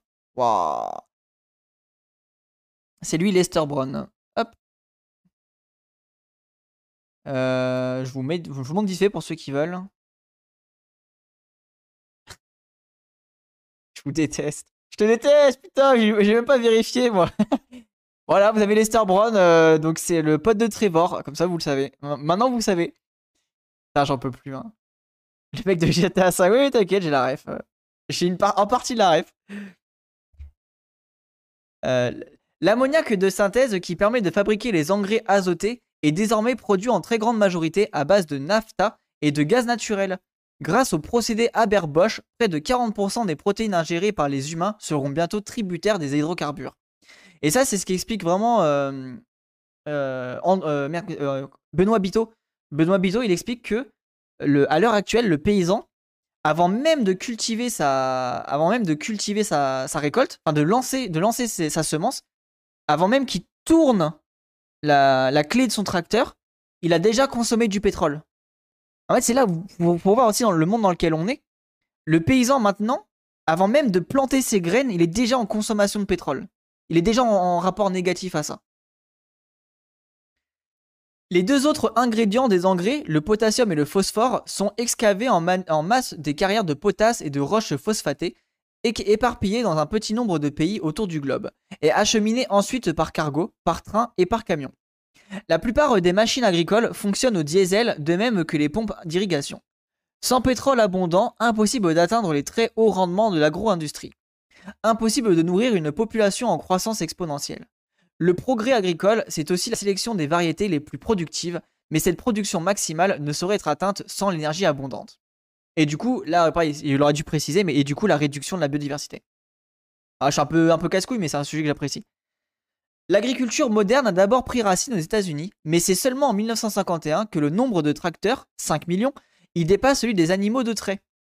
Une rupture abrupte s'ensuit. En seulement 3 ans, de 52 à 55, la puissance énergétique dont disposent les agriculteurs américains pour labourer leurs champs quadruple, passant de 50 millions à 200 millions de chevaux à vapeur. Wow, les chiffres, mais c'est aberrant. Hein. Toutes ces histoires de pétrole et de capot de voiture, ça me manque, ma voiture, elle me manque. non, Bourlouf Voilà, Bourlouf qui, qui commence à rentrer dans une, discussion avec sa voiture, il va, l'appeler chérie et compagnie. Il, a été pris par la, la vibe de la, la, vibe de Elvis Presley. Cramer des dinosaures morts dans les cylindres. En vrai, c'est ça. Et l'épisode de Rick, un des derniers épisodes de Rick Morty était trop drôle là-dessus. Pour ceux que ça intéresse, il y avait une blague trop marrante là-dessus. En 1970, cette puissance atteint 300 millions de chevaux vapeur. Le fioul est la source de, chaleur favorite des céréaliers du Middle West, pour alimenter les chaudières des séchoirs à maïs, principalement destinées à l'alimentation du bétail. La production de viande et de viande de bœuf en particulier ne cesse de s'accroître, bouleversant les régimes alimentaires.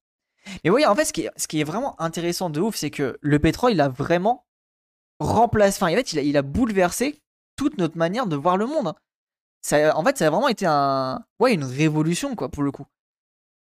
Quand tu te rends compte que tout a été changé à cette époque-là de la vie, quoi. Les récoltes américaines, notamment celles obtenues par des semences à haut rendement, deviennent fortement excédentaires. Premier exportateur agricole, les États-Unis consolident l'un des plus importants facteurs de leur puissance géopolitique, l'arme verte.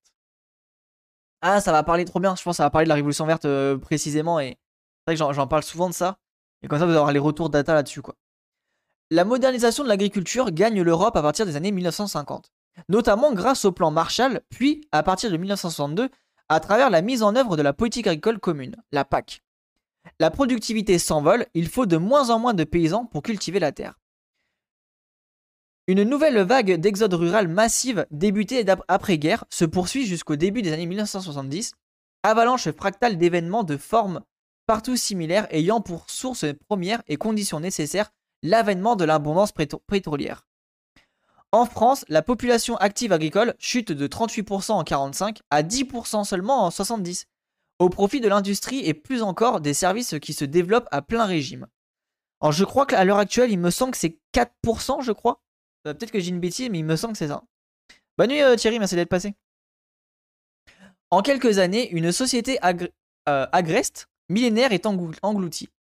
Pour parler d'un champ, on ne parle plus de culture, le terme désormais en vigueur chez les technocrates et les grands céréaliers est celui d'exploitation. Il s'agit en sorte d'exploiter la terre comme on exploite une mine ou un champ de pétrole, ou comme on exploite les êtres humains. C'est ça aussi qui est intéressant, c'est que vraiment le terme exploitation, il est vraiment en, relation symbiotique, presque avec le capitalisme. C'est un terme qui, qui fonctionne très très bien avec le capitalisme. Avec l'abondance, les prix s'effondrent, il faut s'endetter, moderniser ou bien partir pour l'usine. Devenus superflus, des millions de chevaux sont livrés aux abattoirs. Le paysage est bouleversé. La taille des exploitations peut s'accroître, des vagues de remembrement font reculer les bocages au profit de l'open field. Des dizaines de milliers de kilomètres de haies vives sont rasés. Dans bien des campagnes, le bocage n'est vite plus qu'un souvenir. Le remembrement, c'est vraiment le fait qu'avant il y avait plein de, de haies, etc. autour des champs, et tout ça, ça a été euh, coupé. La consommation de viande bovine, dont l'élevage réclame 2 à 3 fois plus de protéines végétales que le porc et la volaille, est de moins en moins un luxe. Le prolétaire qui devait autrefois gagner son pain travaille désormais pour gagner son beefsteak. Ah, c'est intéressant ça. Dérivé dans l'anglais beef steak, le mot donne beefsteak en espagnol ou encore bistecca en italien. La nourriture se transporte de plus en plus loin et se conserve de plus en plus longtemps, en particulier grâce aux moteurs des cargos et des camions capables de produire du froid. Les régimes alimentaires évoluent une fois encore en conséquence. Fin les côtes, euh, fini les côtes porc aux, lentilles, aux choux ou aux cornichons pendant l'hiver, et vive les bananes et les surgelés. Et oui les gens, et ça pareil, hein, ça c'est un, des points, moi je vous en parle tout le temps, il faut absolument qu'on repense notre manière de consommer le niveau alimentation. C'est primordial les gens. Salut, à toi, euh, monsieur Bou, installe-toi bien. C'est vraiment trop important de, voir qu'il y a des produits qu'on ne peut plus accepter, qu'il faut plus consommer, tu vois. Euh, tant que c'est pas fait de manière euh, durable et égalitaire et socialement partagée, il y a des choses qu'on ne peut plus accepter. Et je dis pas de manière individuelle, hein, je, parle bien, je parle bien de manière structurelle. Les individus, vous faites ce que vous voulez. Si vous voulez manger des bananes, faites-le. ne vous, ne vous flagellez pas si vous mangez des bananes, je vous en supplie. Exactement, jusqu'à surproduire et gaspiller, exactement. La mécanisation de l'agriculture s'étend ensuite en Amérique latine et en Asie du Sud-Est. Et toi, ça va bien, euh, monsieur Bou, que je t'ai pas demandé. C'est la, la, révolution verte. Ce vaste programme de recherche et d'aide agricole a été initié au début des années 1940 par la fondation Rockefeller. Voilà les gens. Putain, quand je vous dis que vraiment la révolution verte, ça m'agace. Ça vient de putain de Rockefeller, encore une fois. En 1941, et c'est pour ça les gens, Bill Gates. Bill Gates est dans la même trempe que euh, Rockefeller. Je suis vocal avec des gens famous, c'est pas toi, je suis mort. Profite bien. En 1941, la fondation créée par la famille la plus riche du monde entreprend de financer un programme de recherche visant à améliorer la culture du maïs au Mexique. L'intention explicite consiste à défendre les investissements des Rockefeller dans le pays, trois ans seulement après la nationalisation du pétrole mexicain. Le programme donne de si bons résultats qu'il est étendu à d'autres pays d'Amérique latine, puis à l'Inde en 1956. Voilà, d'où je vous dis vraiment que c'est quand à chaque fois que je vous dis que c'est un, truc euh, colon, enfin colonial, la Révolution verte est un projet colonial.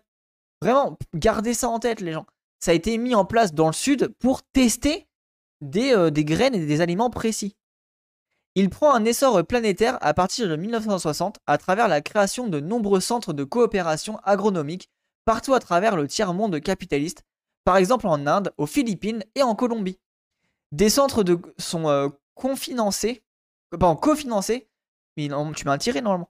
Ces centres sont cofinancés par la fondation Ford, puis par le gouvernement américain, et enfin par la Banque mondiale. Et maintenant par la fondation euh, Bill et Melinda Gates. J'exagère, mais vous voyez ce que je veux dire, quoi. La révolution verte répond à un mélange d'objectifs philanthropiques, économiques et géopolitiques. Selon le journaliste d'investigation américain Mark Dewey, qui a enquêté sur la politique des fondations Ford et Rockefeller, il s'agissait avant tout de fournir de la nourriture à la populace des pays sous-développés, et ainsi apporter une stabilité politique et affaiblir l'insurrection communiste. Ah bah tiens Tiens, tiens, tiens, est-ce que c'est pas le même discours euh, que notre ami Bill Gates quand il dit qu'il veut euh, euh, enlever la, malnutrition des pays des pays d'Afrique? Ah, Bizarrement, tiens. Putain, mais quel enfer. Hein. Ça, en fait, désolé, ça me rend malade de me dire que. C'est comme. Il y a ce même là de SNK là. Euh, toujours et encore, les hommes répètent les mêmes erreurs. Hein. On laisse ça passer, quoi. Bien des signes indiquent que cette stratégie a été efficace. En Inde, au Mexique ou encore aux Philippines, les solutions techniques de la Révolution verte, associées à des politiques de contrôle des naissances, ont été conçues par les gouvernements américains, les fondations Ford et Rockefeller, ainsi que par leurs alliés politiques locaux, comme une alternative aux réformes agraires d'inspiration socialiste. Quel enfer Le néocolonialisme, bravo Et en plus, vous voyez, euh, néocolonialisme et euh, néomalthusisme, en mode contrôle des naissances, contrôle des ventres des femmes euh, du Sud. En 1950 et 1970, le rendement des cultures de blé double dans le tiers-monde, et ce n'est qu'un début. Nulle autre politique dans l'histoire n'a sans doute eu un impact plus large et plus profond que la révolution verte. Comme toute évolution massive, elle entraîne le multiple effet chaotique et ambivalent. Elle permet de mettre un terme à la plupart des famines endémiques, notamment en Inde. Elle est aussi responsable d'une explosion démographique globale. En Asie, en Afrique et en Amérique latine, elle provoque un exode rural sans commune mesure avec ceux connus par l'Europe. La civilisation du pétrole se répand avalant tout jusqu'aux forêts primaires, avec pour seul terminus les marches inaccessibles de l'agriculture industrialisée.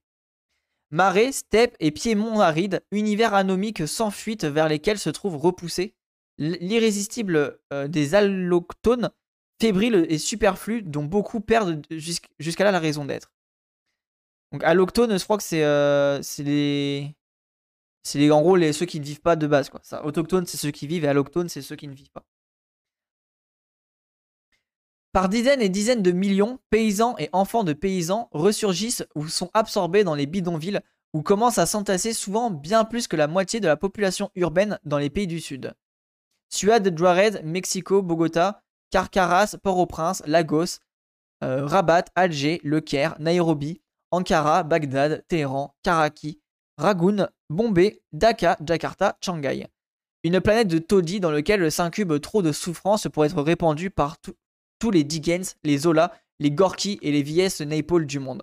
Oui, voilà, en, gros, euh, ça a fait crari. Euh, oui, regardez, on va libérer la population de la famine. En fait, ça a juste créé des bombes de, de, bidonville et de, maladies euh, infantiles et euh, maladies tout court. Quoi. Cette tragédie, nul promoteur de la modernisation agricole ne l'a souhaité ni prévu. Elle constitue la conséquence chaotique, logique et systématique la plus lourde, la plus difficile, révocable de l'abondance énergétique. Ah, c'est exactement ça.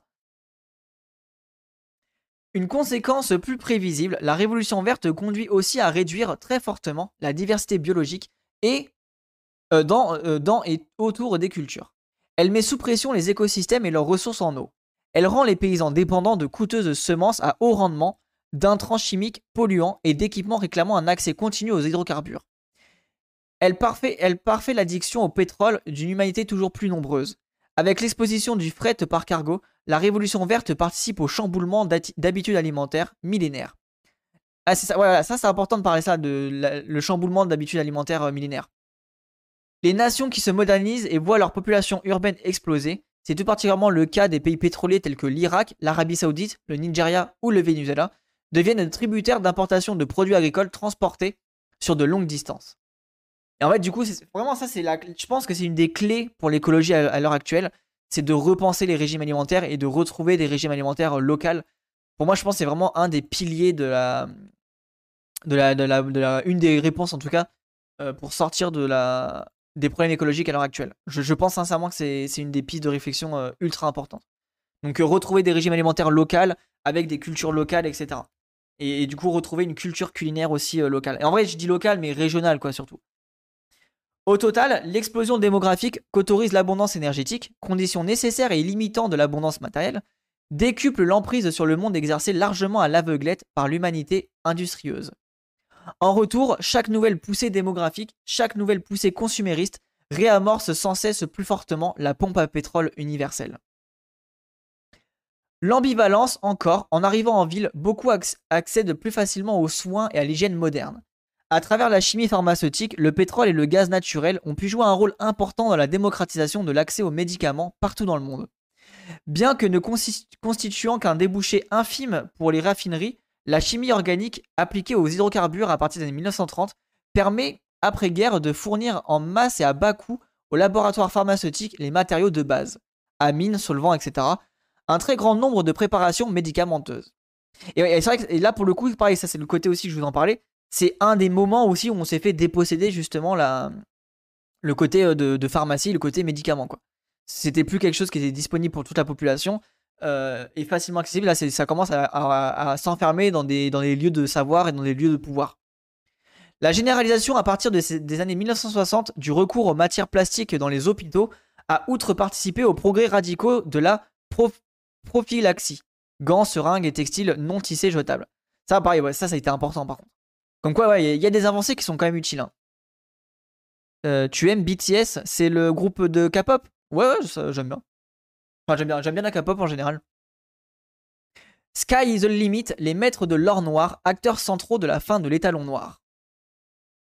Tout en haut de la pyramide sociale, l'élite de l'élite se transforme en jet set. L'expression apparue dans les années 1950 désigne la caste de ceux qui ont les moyens de prendre l'avion comme d'autres prennent l'autobus. Ah, ça vient de là? Ah, je savais même pas. Oui, en vrai, ça paraît logique. Mais quoi, comme quoi? Enfin, si, je savais ce que je l'ai déjà lu, mais j'ai oublié. Mais putain, c'est intéressant. Ils sont, ils sont devenus capables de se déplacer à volonté dans l'air rarifié des hautes sphères lorsque la supersonique Concorde accomplit son premier vol d'essai en 1969. Sky is the limit, dit-on aux États-Unis. Le ciel seul est la limite de l'expérience euh, asymptomatique. Et en vrai, les gens, ce qui est dramatique, c'est que même ça, maintenant, c'est plus valable, puisque euh, Bezos, il est en mode euh, l'espace est la limite. Parce que Bezos va, finir par partir dans l'espace, quoi. Durant le décollage vers la consommation de masse, en même temps que le précieux devient courant, les différences formelles s'estompent. Facteur primitif et nécessaire de tout développement, l'abondance énergétique dont le pétrole est la clé impose partout l'efficacité de mêmes solutions techniques déterminant massivement jusqu'à l'agencement des habitats. Un immeuble simple en béton, dont le ciment a probablement été cuit à la flamme du fioul, a toutes les chances d'avoir la même allure à Dhaka, à Kiev, à Luanda, à Sarcelles et à Sacramento. C'est vrai, ça vrai, c'est le côté dramatique, et moi j'avoue, je suis un peu bandeur de ça, mais c'est vrai que c'est euh, malheureusement dramatique. Dès 1955, Claude Lévi-Strauss entrevoit la préfiguration d'une Asie de cité ouvrière et de HLM qui sera celle de demain. Le développement prend aux yeux de, l'anthropologue français la forme d'une étouffante intrication. Explosion démographique engendrée annonce notre futur. Écrit l'auteur structuraliste, l'évolution vers un monde fini dont l'Asie fournit l'image par elle anticipée. Un tel développement ne sait être freiné. Jean-Paul Sartre prétendait qu'il ne faut pas euh, désespérer Bilancourt. L'usine Renault, toute proche de Paris, qui dans les années 1960 concentrait le plus d'ouvriers en France. Aux États-Unis, les, centaines d'émeutes qui, qui éclatent dans les grandes villes entre 1964 et 1968, principalement dans les ghettos noirs, renforcent un large consensus politique autour de la nécessité de financer la politique progressiste de la grande société voulue par le président Johnson. Uncle Sam a d'autant plus besoin d'argent frais que le budget de l'armée américaine atteint alors presque la moitié des dépenses du gouvernement fédéral des États-Unis. Ah mais ça c'est ouf. Hein. C'est vraiment une dinguerie. Hein. Le fait que les États-Unis arrivent à avoir des, des, trucs d'argent euh, aussi élevés. Enfin l'armée a des trucs aussi élevés. De 1965 à 1968, durant l'opération Rolling Thunder, orchestrée par Robert Strange McNamara, les B-52 et les chasseurs bombardiers de l'US Air Force déversent sur le Nord-Vietnam davantage de bombes qu'elles en ont larguées sur l'Europe au cours de la Seconde Guerre mondiale. Putain. Ça, ça, on faudrait que je lise des articles sur justement l'impact euh, écologique et social de la, guerre du Vietnam et du napalm et des, des trucs de flammes comme ça, des bombes de flammes. Aux États-Unis, mais aussi en Europe et partout ailleurs dans le monde, la demande de dollars ne cesse d'enfler. Mais celle-ci reste limitée par l'ancrage du billet vert aux réserves d'or. Fixé à 35 dollars l'once en 1944 euh, par les accords de, Bretton Woods avec l'ample participation des réseaux Rockefeller, la réserve d'or ne permettant pas de suivre le rythme du décollage de la croissance mondiale et des besoins d'endettement afférents. Les crises du crédit de 1966 et 1969 aux États-Unis aggravent les tensions autour de l'accès au logement. Et ça, c'est un truc qui m'a marqué, hein, c'est le fait qu'on a dissocié le, le cours de l'or euh, au cours du pétrole. Euh, non, au, pardon. Le, en gros, l'or n'était plus la valeur référence pour les, euh, les échanges monétaires des banques. Ça, c'est un truc qui m'a beaucoup, beaucoup marqué. Et pour moi, c'est un des. apparemment, ça n'a pas tant d'impact que ça. Mais pour moi, c'est vraiment un des trucs qui, a pu impacter la vision de l'école. Enfin, la vision justement infinie des, du monde, tu vois. On m'a dit plusieurs fois en stream que c'était pas, ça n'a pas tant joué que ça. C'est surtout Exfoliant de chez Monsanto qui a fait des catastrophes écologiques et sanitaires au Vietnam. Ouais, ouais, de ouf. Merci pour le truc, mais ouais, faut que je lise des, sujets là-dessus. Euh, euh, parce que j'ai pas trop trop de détails. On parle assez peu de, la, de toutes les histoires coloniales liées au Japon. Enfin, au, pardon, au Japon. En Asie. J'ai dit de la merde. Liées, en Asie. Liées à l'Asie. À Wall Street, les talons or commencent à, apparaître comme un frein désuet, inutile et absurde au financement de la croissance par la dette. À l'avant-garde de ceux qui se disent convaincus que la richesse peut être développée bien au-delà de la contrainte imposée par les réserves de métal jaune, figurent des économistes proches de l'industrie de l'or noir. En mars 1967, la Chase Manhattan Bank et David Rockefeller, encore lui, hein, encore un Rockefeller, est l'une des premières institutions économistes à proposer officiellement l'abandon de l'étalon or. En décembre de la même année, l'un des principaux économistes de la Jersey Standard, Eugene Birnbaum, lui emboîte le pas. Et ouais, pour, moi, vraiment, j'ai l'impression que c'est ça qui a eu la, une des bascules euh, du, productivisme euh, à fond, quoi du capitalisme financier, etc. Le président Richard Nixon exauce leur, première, leur prière 4 ans plus tard, le 15 août 1971, en, pleine torpeur estivale, en suppensant sans préavis la convertibilité du dollar en or, prenant de court jusqu'à sa propre diplomatie. Ah ouais, d'accord. Radical le frérot. Salut, euh, commise. D'un trait de plume, le président américain vient de faire disparaître la seule limite formelle liée à la réalité physique, le montant des stocks d'or, qui empêchait de tenter de, conduire à l'infini la croissance de la monnaie et de la dette. Ah bah voilà, bah c'était là, ça vient de là ma pensée du coup. La poursuite infinie de la croissance par le levier de l'endettement n'a plus d'obstacle à l'horizon. Un horizon qui semble pouvoir être élargi indéfiniment par l'abondance énergétique, mais qui pourtant se trouve menacé par un basculement non moins historique pour l'industrie pétrolière américaine. voilà, et moi c'est vraiment, vraiment, ce truc-là, je, je, garde en tête que ça a eu un impact, même si les gens me disent que pas tant que ça, pour moi je trouve que c'est quand même euh, quelque chose qui, montre en tout cas l'idéologie globale du capitalisme, l'idéologie un peu folle de, surproduction. Nous reviendrons en détail au chapitre suivant sur ce basculement, non pas économique mais physique, qui a eu lieu quelques mois avant que le président Nixon décide de mettre fin à l'état long or. Oh, le, petit, euh, petit euh, hype. Alors, on ne lira pas, hein, déjà j'en ai un peu marre, j'ai vite, vite envie de finir. À peine un mois après son coup de force monétaire inattendu, le président américain place à la tête des affaires monétaires international du Trésor américain, un autre haut cadre financier de la Standard Oil, Jack F. Bennett, jusque-là directeur d'ESSO International of New York City. Bennett prend en charge la mise en place du système d'échange flottant, sous les ordres du grand ordinateur de la fin de l'étalon or, Paul Volcker, lui-même un ancien vice-président de la Chase Manhattan. Ah putain, l'enfer. hein. Que des mecs qui ont bossé ensemble, etc. Le secrétaire américain au trésor se nomme John Connally. L'ex-gouverneur du Texas est couramment présenté comme l'homme de Big Oil au sein de l'administration Nixon. En fait, c'est vraiment, c'est sans fin, tu vois. C'est vraiment les mecs qui sont tout le temps à fond là-dedans, quoi. Euh, yo, c'est pas toi qui décide, bam, on aurait un monde euh, meilleur, sinon joyeuse fête et fin d'année. Oui, de ouf, euh, Splixis. Merci beaucoup, euh, Splixis. Merci pour ton message. Désolé, le Trigger Fire n'a pas fonctionné. Je vais le réactiver. Mais oui, je sais, je sais, Splixis, je sais bien, mais bon, c'est comme ça. hein. Il faut, mais il faut, faut combattre, il faut combattre. Défoliant, pas exfoliant, euh, j'ai dit une connerie, euh, l'exfoliant c'est pour les visages. Ah oui, défoliant, pardon, pardon. Oui, c'est vrai que j'ai même pas tilté, t'as raison. Easy Rider, aspiration prométhéenne et descente postmoderne.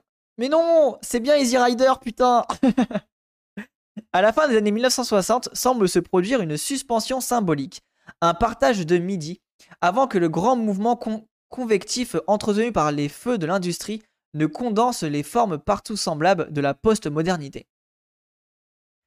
L'ombre d'un doute s'étend au-dessus d'une époque sinistre extraordinairement fertile. Certains laissent leurs cheveux pousser, tandis que les ailerons arrogants à l'arrière des voitures américaines régressent avant de disparaître tout à fait. Au début du film Easy Rider, 1969, Peter Fonda, alias Captain America, dissimule une liasse de dollars dans le réservoir d'essence de son chopper, peint aux couleurs de la bannière étoilée, avant de partir sur les routes espérant peut-être sauver l'Amérique d'elle-même. Dennis Hopper, le réalisateur du film, a-t-il alors l'intuition de la balade The Ride devient trop facile, easy? Ah, je sais pas, non, moi je l'avais pas vu comme tel, mais bon, pourquoi pas?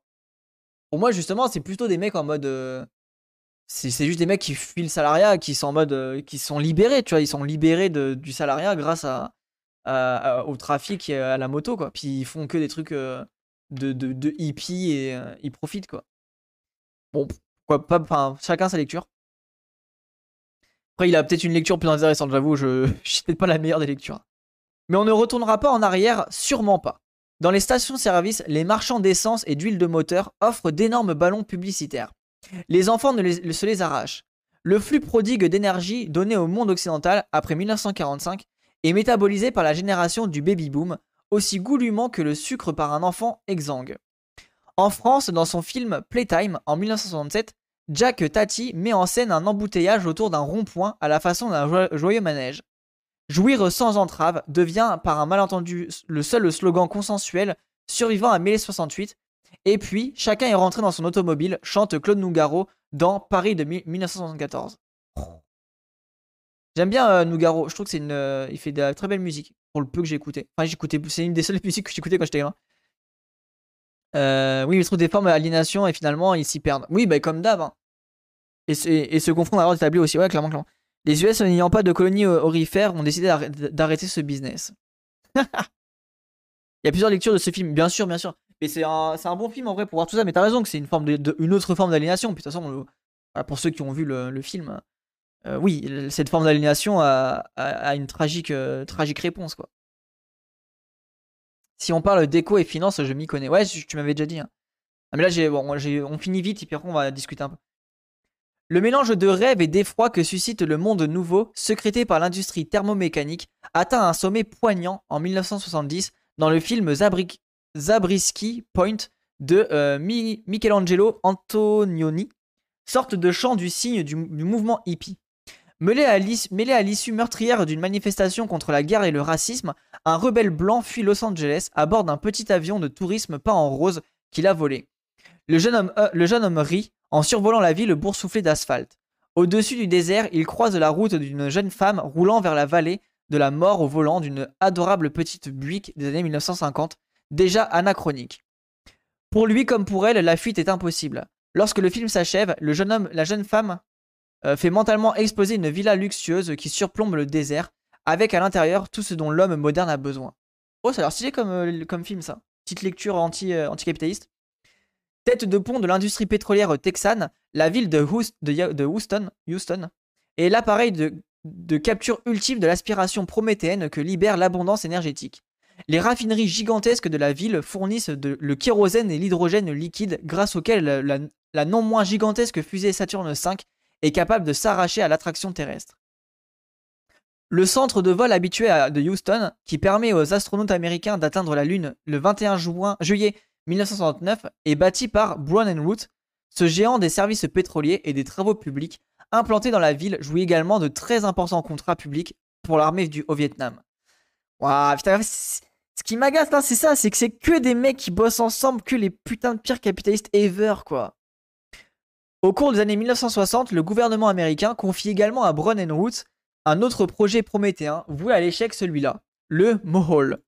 Ce chantier de forage au fond de l'océan Pacifique doit permettre d'atteindre le Moho, la limite euh, extérieure du manteau terrestre, avec de lointains espoirs qu'en exploiter un jour l'énergie géothermique. Attends, quoi? Wesh, il y, a déjà eu un projet comme ça? Ok.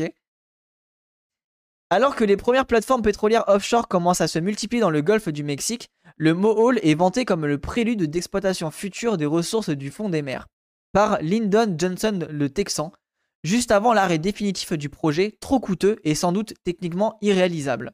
Oui, je, pense que c'est une bonne idée de d'arrêter là-dessus, ouais. Euh, ben, bravo. Avant d'émerger à la frontière de la frontière sans fin de la science, la ville de Houston a longtemps végété, malgré son rôle de terminal pétrolier vital pour l'économie américaine. Née dans une plaine côtière suffocante, à proximité des prodigieux premiers forages texans, au début du XXe siècle.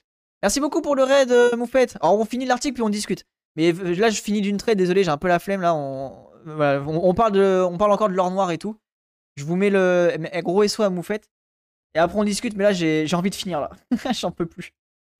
Merci beaucoup pour le raid, euh, Moufette. Incroyable, elle fait que des raids. Merci beaucoup, tu gères. Un petit raid de Noël. Mais oui, Moufette, là. Alors, non, c'est pas la fée, la, la chouin de Noël. Moi, j'ai, voilà, j'ai, avec mon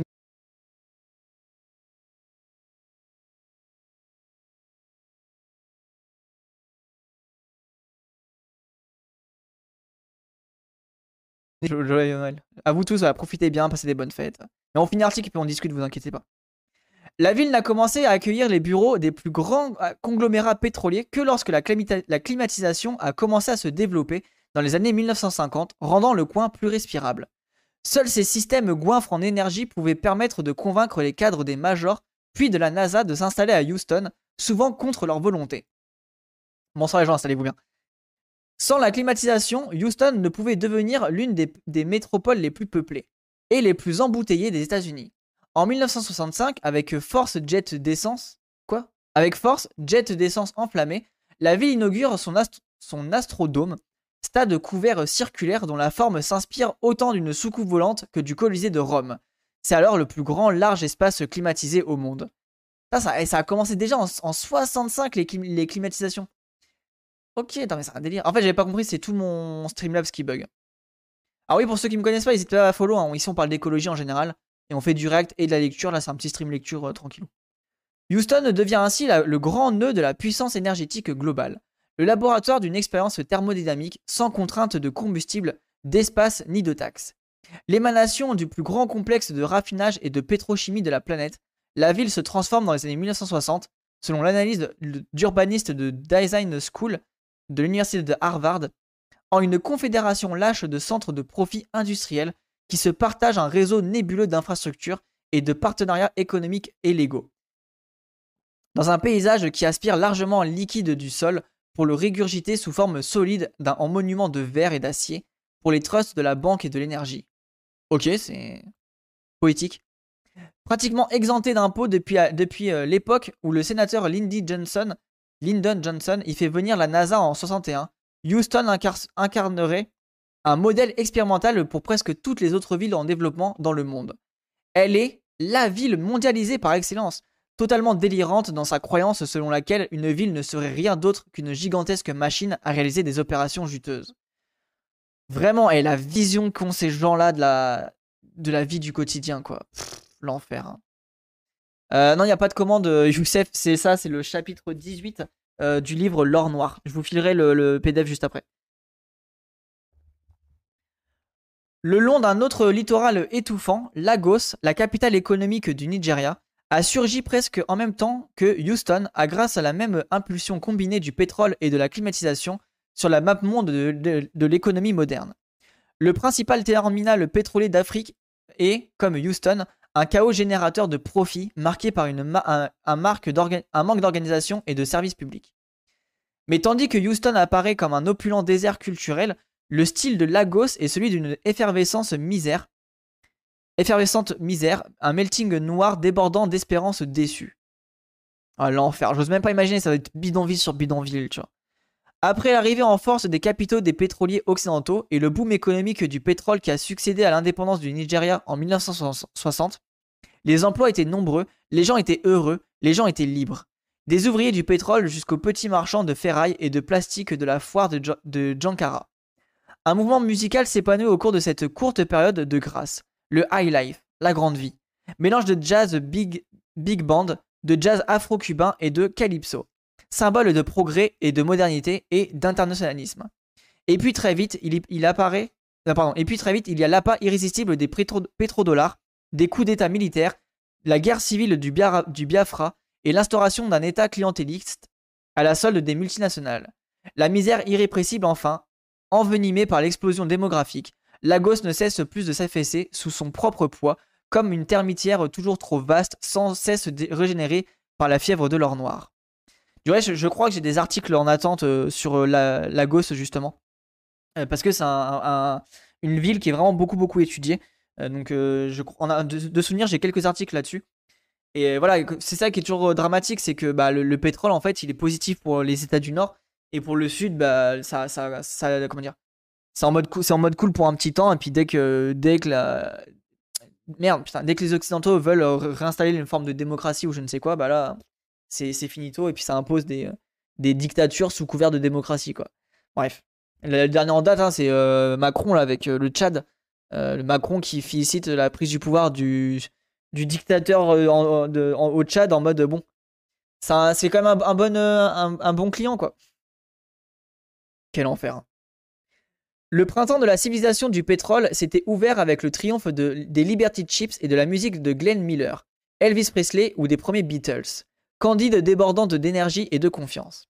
Lorsque ce printemps montre des signes d'achèvement à la fin des années 60, tandis que l'organisme technique euh, planétaire s'articule pleinement grâce au trafic des cargos géants et des supertankers, un genre musical nouveau naît au cœur du tumulte désespéré du port de Lagos, puis élaboré en 69 au cours de l'enregistrement à Los Angeles. L'afrobeat, France de rejet de l'exercice d'un progrès défini par et pour d'autres. Cette musique de résistance désabusée, créée par Fela Kuti, porte les stigmates communs à chacun des mouvements postmodernes populaires et spontanés qui vont se faire l'écho les uns des autres au cours de la décennie suivante à travers tout le monde urbain uniformisé. Reggae, hip-hop et punk. Ok, je connaissais, enfin, j'avais pas, pas retenu ça. Dans un livre publié en France en 79, l'économiste français Jean Fourastier s'émerveille de ce que le niveau de vie ait pu quadrupler dans l'Hexagone au cours de ce qu'il nomme les Trente Glorieuses. Au terme des trois flamboyantes décennies de croissance et d'après-guerre, Fourastier écrit L'élévation de l'espérance de vie, la rédaction de la morbidité et les souffrances physiques, la possibilité matérielle pour l'homme moyen d'accéder aux formes naguère inaccessibles de l'information, de l'art, de la culture, suffit, même si cet homme moyen s'avère souvent indigne de ses bienfaisants, de ses bienfaits, mais nique ta mère, à nous faire penser que la réalisation du XXe siècle, aux grands espoirs de l'humanité, est une époque glorieuse dans l'histoire des hommes. Mais il n'en est pas moins euh, certain que cette étape glorieuse ne débouche pas sur un arrêt de l'histoire, ne débouche pas sur un avenir figé par l'avènement d'une prospérité permanente et d'un bonheur immuable. Libre à quelques adolescences sympathiques mais mal formées, bénéficiant du niveau du genre de vie actuel de la France, de l'hygiène, de la santé, de la sécurité sociale, et de tous les moyens modernes de transport, d'information, de communication, de critiquer, voire de détester la société de consommation. Après les descriptions qu'on vient de, lire, leur opinion et leurs sentiments paraissaient hâtifs. Waouh, nique bien ta daronne, toi. Hein. Le prix de l'abondance énergétique commence à peine à se relever, à se révéler. Et voilà